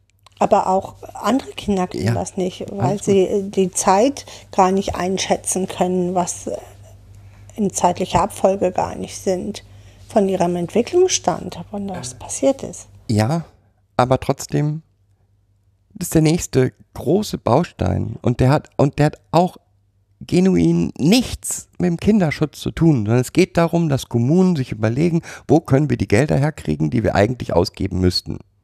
Oder wo wir wissen. Also der Fall ist ja normalerweise so, dass, die, dass der Jugendamtsmitarbeiter eingeschätzt hat, das Kind muss dort untergebracht Mhm, werden. und die und die und die. Und es ist auch jedem am Prozess Beteiligten klar, es ist super so, Mhm. sonst wird man es ja gar nicht machen, sonst wird man das ja auflösen. Und dann sagt die Kommune, oh jetzt haben wir eigentlich schon da geguckt, haben wir das schon geguckt, haben wir das schon geguckt, wo können wir noch Gelder herholen? Mhm. Oder können wir vielleicht an der Fachlichkeit der Menschen dort ist die- einsparen? Das wäre dann der nächste Schritt, aber das, ähm, ja, Mhm. so. Und es geht nur um Geld. Und das sind ist auch eine der Seiten, an denen bei uns gezerrt wird. Ja, So. Und wo wir dann das Ganze, sehr in Frage stellen. Wo wir erleben, dass es den Kindern massiv schadet, Ja, weil sie äh, Fragen beantworten müssen oder die sie nicht beantworten wollen und auch nicht beantworten können, weil sie noch gar nicht so weit sind. Und das Ganze, um Gelder einzusparen. Hm. Nicht mal, und das stimmt ja eigentlich gar nicht, ne? Also das wird ja kein Cent Nein. eingespart, nein, um die Klärung, aus welchem Topf es jetzt geht, Genau. zu machen. Also es geht nicht um die Einsparung, sondern um, äh, aus welchem Topf kommen da Gelder oder können dazu noch kommen. Ne? Ein Teil wird aus Jugendhilfe gezahlt, ein Teil vielleicht aus der Eingliederungshilfe, ein Teil aus dem Opferschutz. Genau. Also es geht, und die, die Gesamtausgabe bleibt die gleiche, die gesellschaftliche betrachtet. Also dass das Kind, ähm, wenn es den Opferschutzgesetz, nach dem Opferschutzgesetz eine Entschädigung bekommt, diese Gelder nicht bekommt, weil es ja in der Jugendhilfe untergebracht ist und das Aber selbst- Jugendamt das Recht hat, diese Gelder einzubehalten. Aber selbst das Opferschutzgesetz wird ja aus gesellschaftlichen Töpfen finanziert. ja. So, also der Gesellschaft entsteht, in, gesellschaftlich entsteht kein, wird nicht weniger Geld ausgegeben. Also es äh, entsteht kein größerer Schaden, als das Um das- sowieso schon eingetreten ist. Genau. Ähm, Das ist äh, so ähnlich, ob ich im, ähm, die, mh, die Müllkosten, äh, mit denen die Steuerberechnung oder der ähm, Ha- Hauseigentümer diese einzeln entsorgen muss, also bezahlen muss. Also das ist, das, das ist die gleiche Frage. wie gesagt, es geht eigentlich nur darum, damit das den Kommunen relativ gut geht oder dass die Kommunen dort Einsparungsmöglichkeiten auftun, die, wenn man sie in, in anderen Bereichen, also für uns beide ist der Gedanke, wir müssen 10% einsparen in dem Kinder- und Jugendhilfe, nicht deswegen so bösartig, weil's, weil wir denken, man muss da gar nicht nach Geld gucken, aber es kann einfach nicht die oberste Priorität sein. Die oberste Priorität müsste eigentlich sein, dieses Kind ähm, zumindest dahin bekommen zu können, dass es ein angemessenes, teilhabendes Mitglied der Gesellschaft wird. Genau. Und, Das müsste das Anliegen sein. und wie viel Geld wir dann da drauf werfen müssen, damit das funktioniert, ist eine andere Geschichte. Genau. Ja, welchen Zweifel haben wir denn noch gerade? Warum? Also das ist das eine. Und wo zerrt es noch an uns? Ich ähm, frage mich tatsächlich, ob Jugendhilfe so, wie wir sie angedacht haben, so funktionieren kann. Ob das Jugendhilfe für mich ist. Ähm, oder ob es nicht Elternhilfe eigentlich heißen muss, dass wir, äh, das ist, ähm, wir machen Elternhilfe und nicht Jugendhilfe. Also das Gesetz ist für mich falsch benannt, ganz deutlich, ähm, weil es ja gar nicht um die Jugend geht, sondern um Kinder und Jugendlichen geht, sondern um die Eltern. Den Eltern muss geholfen werden, damit sie ihre Kinder erziehen. Ich habe nichts dagegen, dass Eltern ihre Kinder erziehen. Das hört sich jetzt so an. Aber mh, darum geht es gar nicht. Für mich fehlt der Blick tatsächlich auf, auf das Kind, auf, auf das Wohl des Kindes. Wo ist das Wohl des Kindes? Es geht immer nur um das Wohl der Eltern. Das, El- die Eltern haben die und die Rechte und die und die Pflichten und aber das Wohl des Kindes wird nicht äh, ausgiebig genug für mich betrachtet. Ja, und mich ich wollte eigentlich noch auf einen anderen Dings, anderen, Okay, dann geh du doch auf den anderen Ast mal und damit wir wenigstens die zwei Stunden mal voll kriegen. hm, Das, was wir noch zusätzlich erleben, ist, oh, was ich gerade massiv wahrnehme, ist ähm, eine Professionalität, die vorgetäuscht wird und nicht vorhanden ist. Ähm, ich ich will es mal, Fach- Fachkräftegebot, sagen wir mal so. will's mal so sagen, um, um es zu kon konkretisieren. Ähm, wir leben hier mit drei schwerst traumatisierten Kindern. Ich habe noch nicht eine Fachkraft, die irgendwie mit uns zu tun hatte. Nee, ich habe bisher eine Fachkraft, die irgendwas mit uns zu tun hatte, erlebt, die sich, wenn eine Phase irgendwie beendet wurde, weil der Mitarbeiter wechselt, eine Phase wirklich beendet ist, ein Ortwechsel, Ortswechsel stattfand oder was auch immer, die es geschafft hat, sich von den Kindern zu verabschieden. Eine einzige von 15. vielen, vielen Fachkräften, die wir erlebt haben. Das ist das eine. Das hat für mich auch was mit Fachlichkeit zu tun. Ja, Das ist für mich Ne, also- oberstes.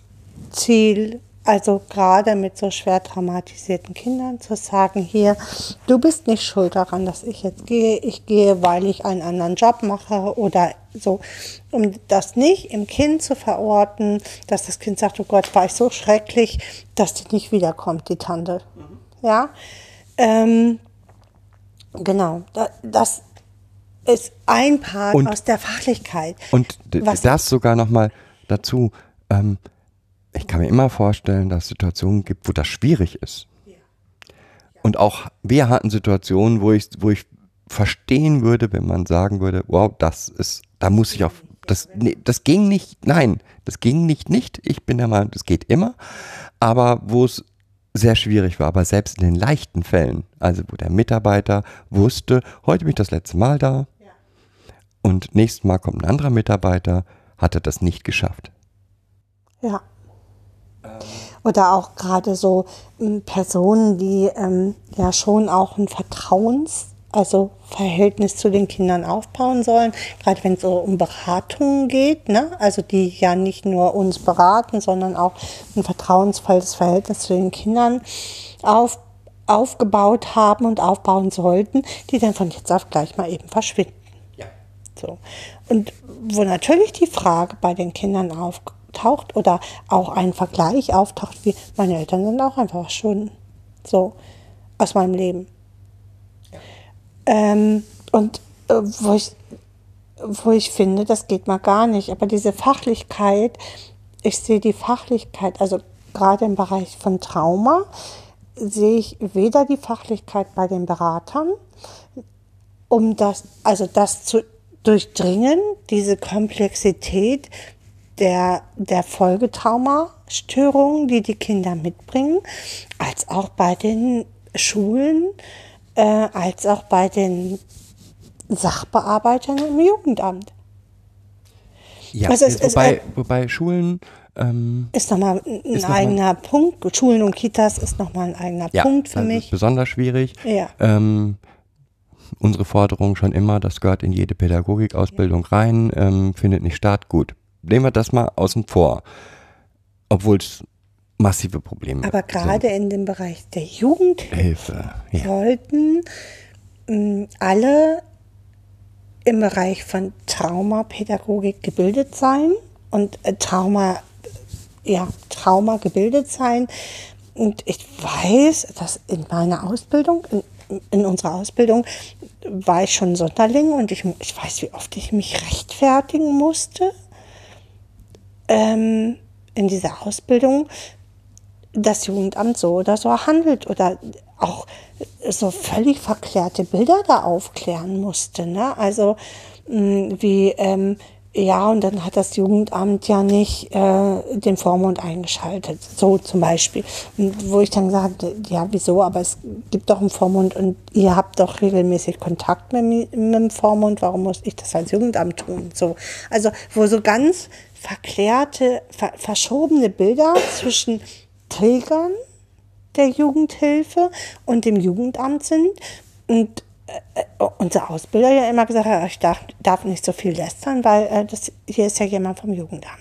Und ich mich schon auch in meiner Arbeit echt gekränkt fühlte zwischendrin auch.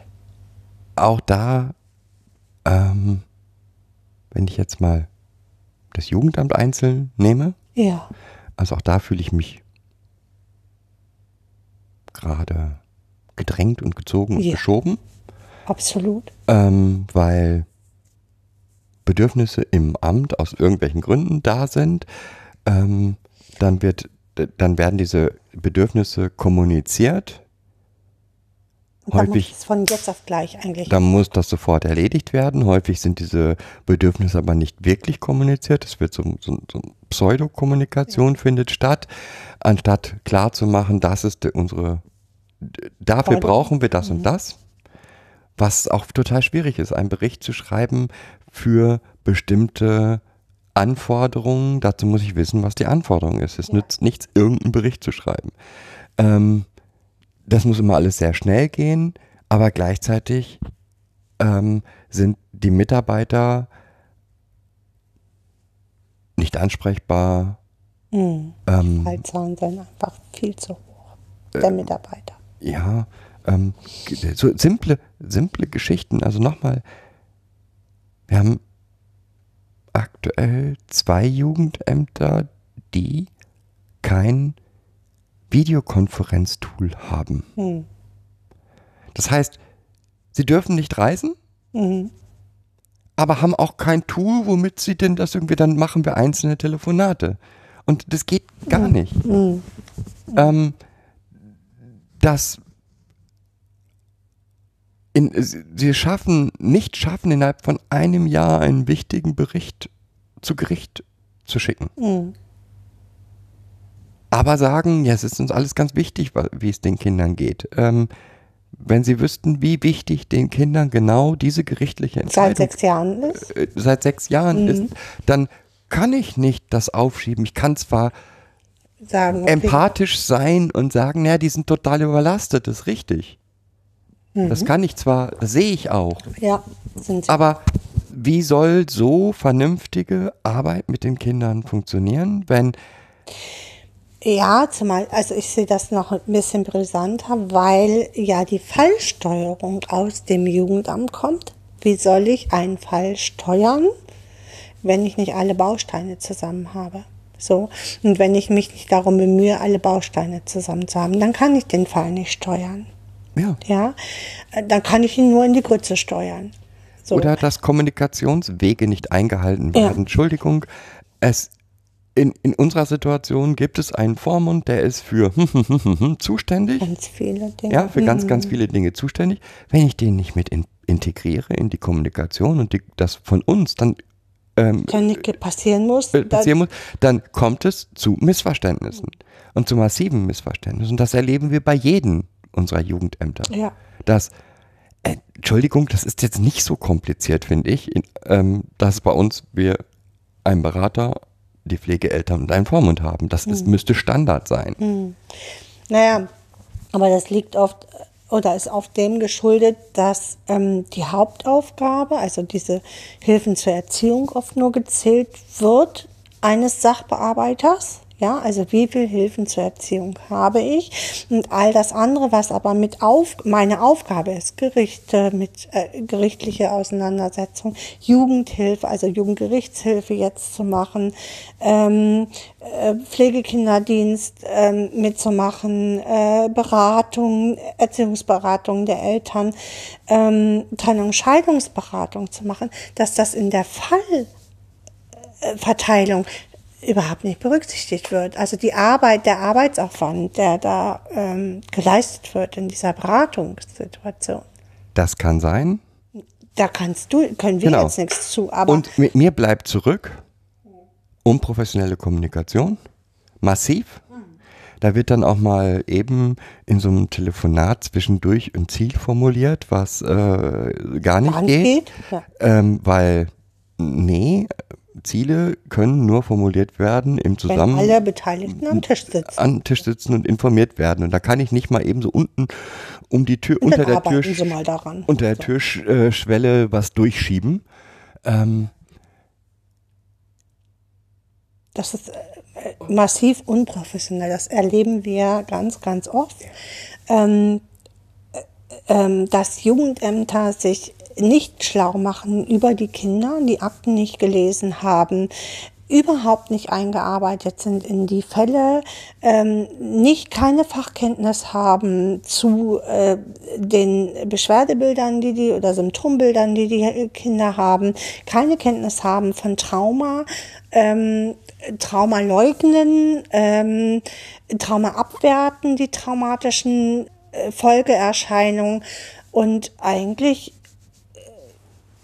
wo man sich fragt, ähm, was, wo, was machst du den ganzen Tag? Ja. Ja? Also ist jetzt bösartig, aber den. Eindruck hinterlässt es halt bei uns, weil ähm, da werden dann mal schnell, wir brauchen mal das und das, ohne zu sagen wofür, ähm, was auch wieder Unsicherheit produziert. Also das war jetzt die, die zweite Seite, also die, die, und dann bleibt noch eine dritte Seite. Die Berater? Also für mich gehört in diese Fachdings auch die Berater mit rein. die fachlich sicherlich, also von der Ausbildung, von den Scheinen her, wahrscheinlich Gegebenenfalls das haben. das müssen sie ja, sonst könnten sie dies nicht tun, was sie tun. Aber aber auch mit so einem verkehrten Bild daran gehen. Ne? Also, äh, wo wir immer darum zu kämpfen haben, wie von dieser Sachbearbeiterin, die Mutter ist ja kein Monster. Ähm, kann ich gar nicht beurteilen, ob die Mutter ein Monster ist oder nicht, aber ich kann beurteilen, wie das Kind es sieht. So. Und ähm, das Kind hat ganz schlimme Erinnerungen die ja sich über all die Jahre fortpflanzen. Die sind ja nicht weg. Die kann, ich kann einen Teil davon bearbeiten. Was denn? Weil du ganz schlimme Erinnerungen. Schon das. Hm, ja, also genau. zu erklären, ich, wir müssen regelmäßig allen Beteiligten erklären, wie sich komplexe Traumatisierung, frühkindliche komplexe Traumatisierung auf die Kinder auswirkt.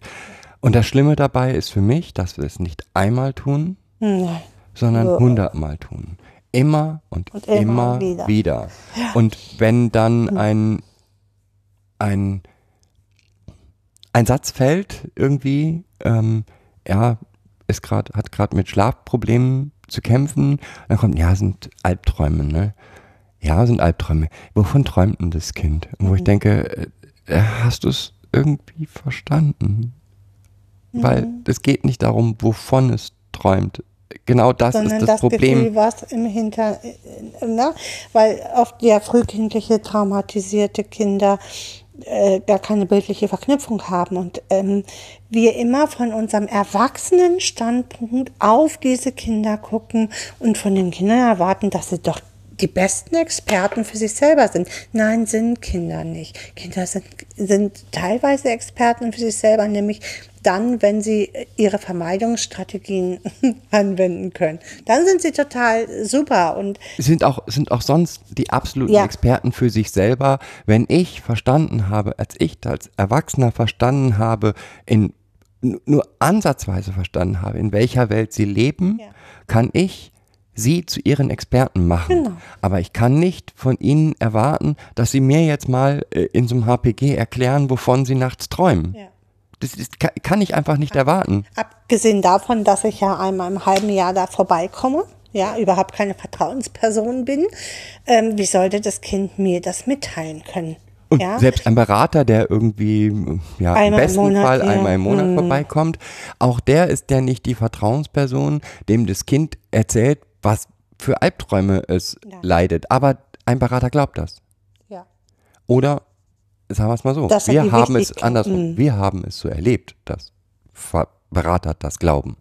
Nicht alle, aber äh, es gibt, gab eine Beraterin, äh, die, die wirklich einen guten Job gemacht hat und sich ähm, und uns auch wirklich als die Fachkräfte am Kind ähm, gesehen hat.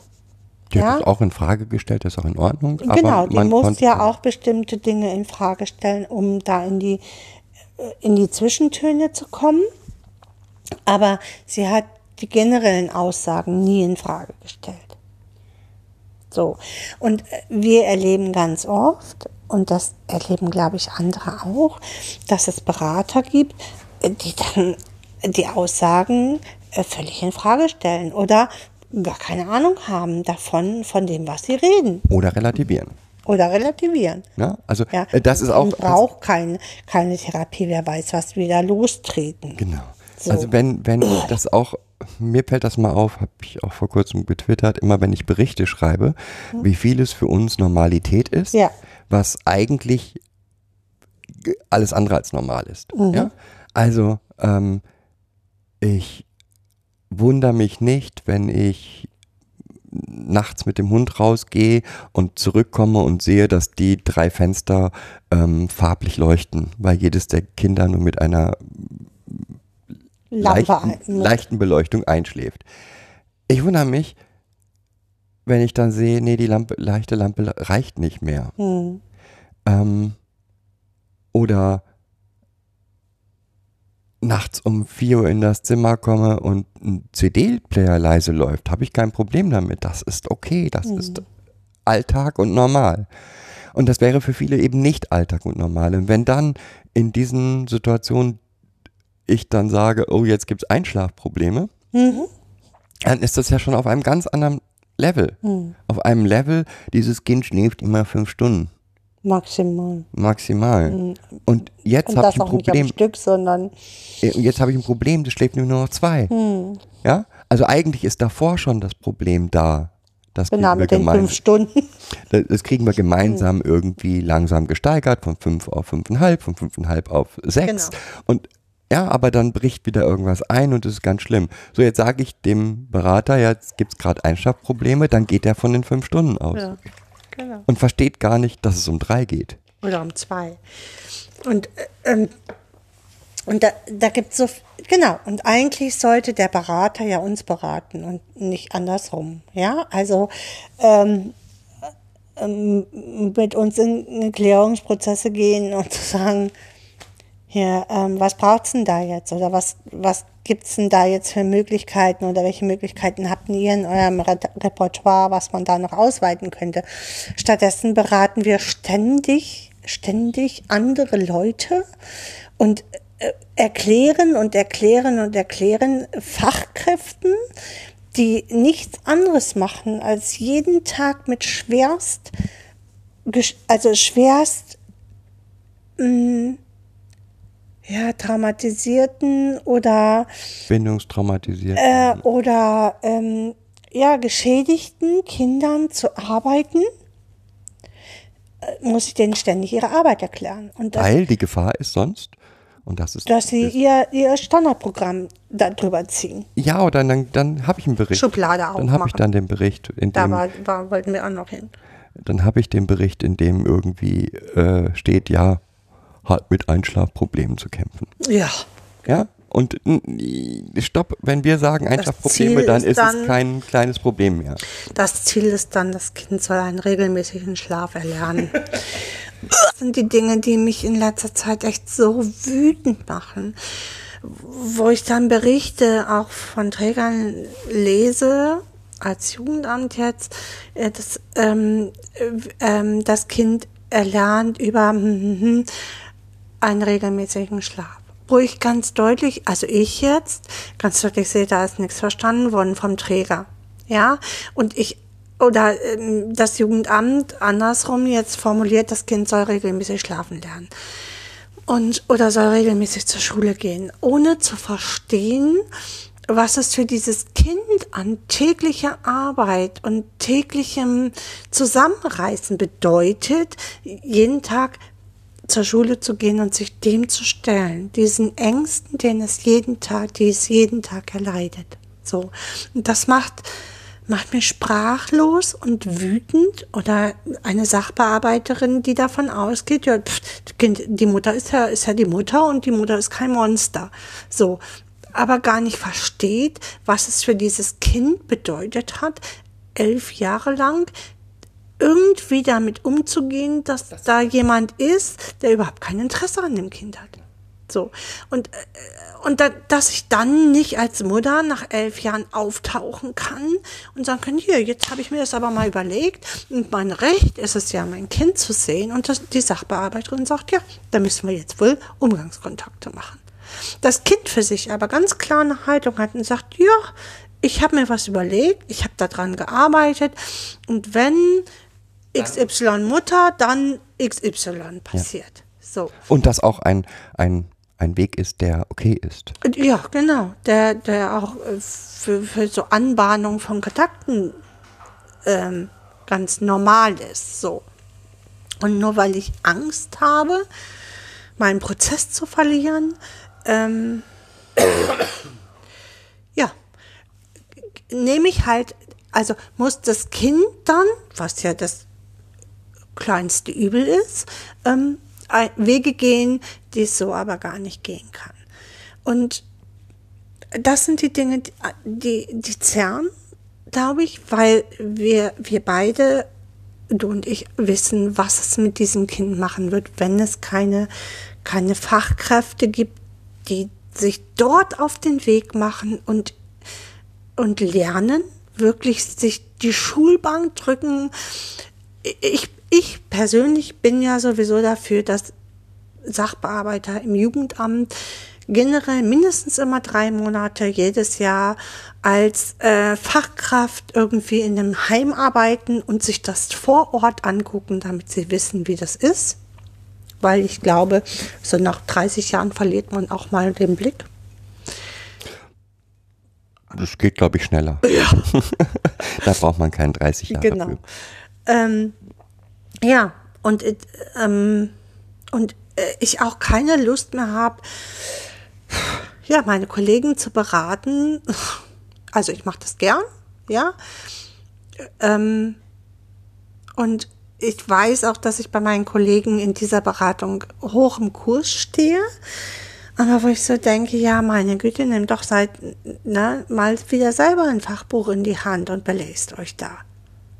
Ja, ich, ich bin jetzt derjenige, der gerne liest, aber äh, ich finde, dass es Pflicht ist, absolute oberste Pflicht ist für jemanden, der einen so steuernden Beruf hat, über alle, in alle Bereiche gucken, geguckt zu haben und sich st- ständig auf dem Laufenden zu halten. Unser altes, ähm, oft genanntes Problem, das Ja. wir immer wieder auf Wissen der 80er Jahre treffen.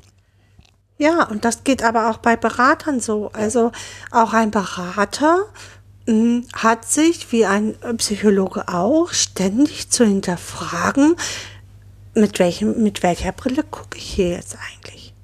Gucke ich auf das Kind und betrachte den kindlichen Prozess oder lasse ich hier jetzt gerade meine romantischen Fantasien von Familie ähm, aufblitzen oder blitzt das hier jetzt durch. Und ich habe das Blick, das Kind, was ja massiv geschädigt ist, gar nicht mehr wirklich im Blick. Haben wir jetzt alle Bereiche, die an, die an uns zerren oder die uns gerade so Weltschmerz verursachen, drin? Ja, also ich weiß ich nicht. Ich glaube, das Haupt, da- das Hauptproblem ist wirklich dieser Blick auf Familie für mich und diese Verklärung der Schädigung der Eltern auf, auf das Kind, weil ich das ja auch in den Berichten darf das ja keiner formulieren. Es muss ja immer alles positiv formuliert werden. Also allein das macht mich schon krank. Ja. Fehlt noch was? Ich merke gerade, dass ich so wütend werde. Und genau diese Wut ist es ja, die wir, Die, die Kraft raubt, ja. genau, die wir die ganze Zeit haben. Nee, ich glaube. Pff. Nee, ich glaube, wir haben es. Aber äh, also es, ähm, diese, die, das ist hier kein Anspruch auf Vollständigkeit. So sagt man das, glaube ich. Mm, Also äh, für mich fehlt Bildung, Wissen in all diesen Bereichen, die, die sich mit schwerst geschädigten Kindern befassen und hingucken. Also das sind so die, die Schlagworte. Ich kann das nicht immer romantisch verklären. Die Mutter hat es ja nicht besser gewusst. Nee, hat sie nicht. Deswegen hat sie trotzdem dem Kind geschadet. Das gilt, gilt halt nicht nur für sexuellen Missbrauch oder für Gewalt ja, wo Kinder, wo Eltern weggucken oder Mütter, Väter weggucken, sondern das gilt halt schon für psychische Gewalt, für schwere Vernachlässigung. Das sind unterschiedliche Bausteine von Schädigungen für Kinder. Und ich muss es auch beim Namen benennen können, dass es eine Schädigung hinterlässt, ähm, ohne es, ohne es ja, zu verklären. Für mich wird es verklärt in unserer Gesellschaft. Ich möchte den Zuhörern danken hm. dafür, dass sie sich unsere Weltschmerzgeschichten hier heute. Und schlechte Laune und Verzweiflung. Es ist echt auch ein Stück Verzweiflung. Es hat es, Verzweiflung, Zukunft, Angst, mhm. ähm, ganz viel. Tut mir leid, wenn wir euch damit belastet haben, aber ich glaube, es ist auch nötig, dass es ausgesprochen wird. Ja. Weil das wird genauso kommen. Es wird vieles genauso kommen. Und nur wenn wir uns dagegen stellen, haben wir vielleicht eine Chance, ein bisschen was zu verändern. Ja, es ist vielleicht auch ein Aufruf, dass die Pädagogen, die das anders sehen und wir wissen, dass es, dass es viele Pädagogen, die uns auch hören, eine ähnliche Haltung haben oder eine andere Haltung haben als die, die wir hier gerade beschrieben haben. Vielleicht ist das auch so ein Aufruf, sich da zu vernetzen und sich da gegen die Pädagogik zu stellen, die so flächendeckend sich ausbreitet wie so ein Pilz, finde ich. Ähm, dass diese Menschen, die dann noch was anderes erreichen wollen und die das Kind in den Fokus setzen wollen und kindzentriert arbeiten wollen, dass die sich wirklich vernetzen und ähm, da zusammen miteinander kooperieren und ähm, neue Ideen entwickeln. Jo. Das ist vielleicht nochmal, vielleicht ein guter Schlusssatz auch. Das ist auf jeden Fall ein guter Schlusssatz. Ich hoffe, dass der ein oder andere, ähm, wie gesagt, trotzdem Spaß an dieser Schimpferei hatte. Wir haben das ja schon immer mal wieder gehabt. Genau, gehört doch immer. Mm. Ist jetzt für dieses Jahr vielleicht durch. Ähm, mm. und, ähm, ich, wenn ihr Kommentare, Ideen, Anregungen habt, wisst ihr, wie ihr uns erreichen könnt. Auf Twitter über kids-pod. Die E-Mail-Adressen sind auf der entsprechenden Homepage des Kids Podcast, also kids-podcast.de könnt ihr die äh, E-Mail-Adressen finden, mit der ihr uns kontaktieren könnt. Ihr könnt auch gerne Kommentare unter die Sendung schreiben. Ansonsten können wir euch nur noch mal anraten, unseren Flyer äh, gerne weiterzuleiten. Gerne beraten wir ähm, Träger, Jugendämter, Gerichte in bestimmten dramapädagogischen Prozessen. Als Prozessbegleiter ähm, suchen dort auch nochmal nach Wegen, auch Schulen und Kindergärten. Das ist nochmal so ein kleiner Aufruf, uns da auch weiter publik zu machen, äh, weil wir glauben, dass ja, dass der kindzentrierte Blick sich lohnt. Ja, ansonsten bedanke ich mich erstmal fürs Zuhören. Mhm. Und ich wünsche euch einen schönen Herbst. Je nachdem, wann sie uns hören. Also ähm, ja. ich wünsche euch einfach für die nächsten vier Wochen alles Tolle und Gute ja. und Schöne. Lasst uns Egal, von, von unserem Weltschmerz nicht runterziehen. Genau. Bis dann. Tschüss. Bis dann. Tschüss.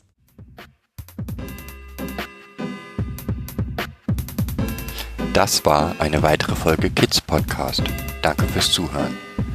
Show Notes und die Möglichkeit zu Kommentaren unter kidspodcast.de. Anregungen, Ideen und Feedback per Mail an info at kidspodcast.de oder per Twitter an kids-pod. Wenn euch diese Episode gefallen hat, empfehlt sie weiter oder gebt Bewertungen in iTunes oder anderen Podcast-Portalen ab.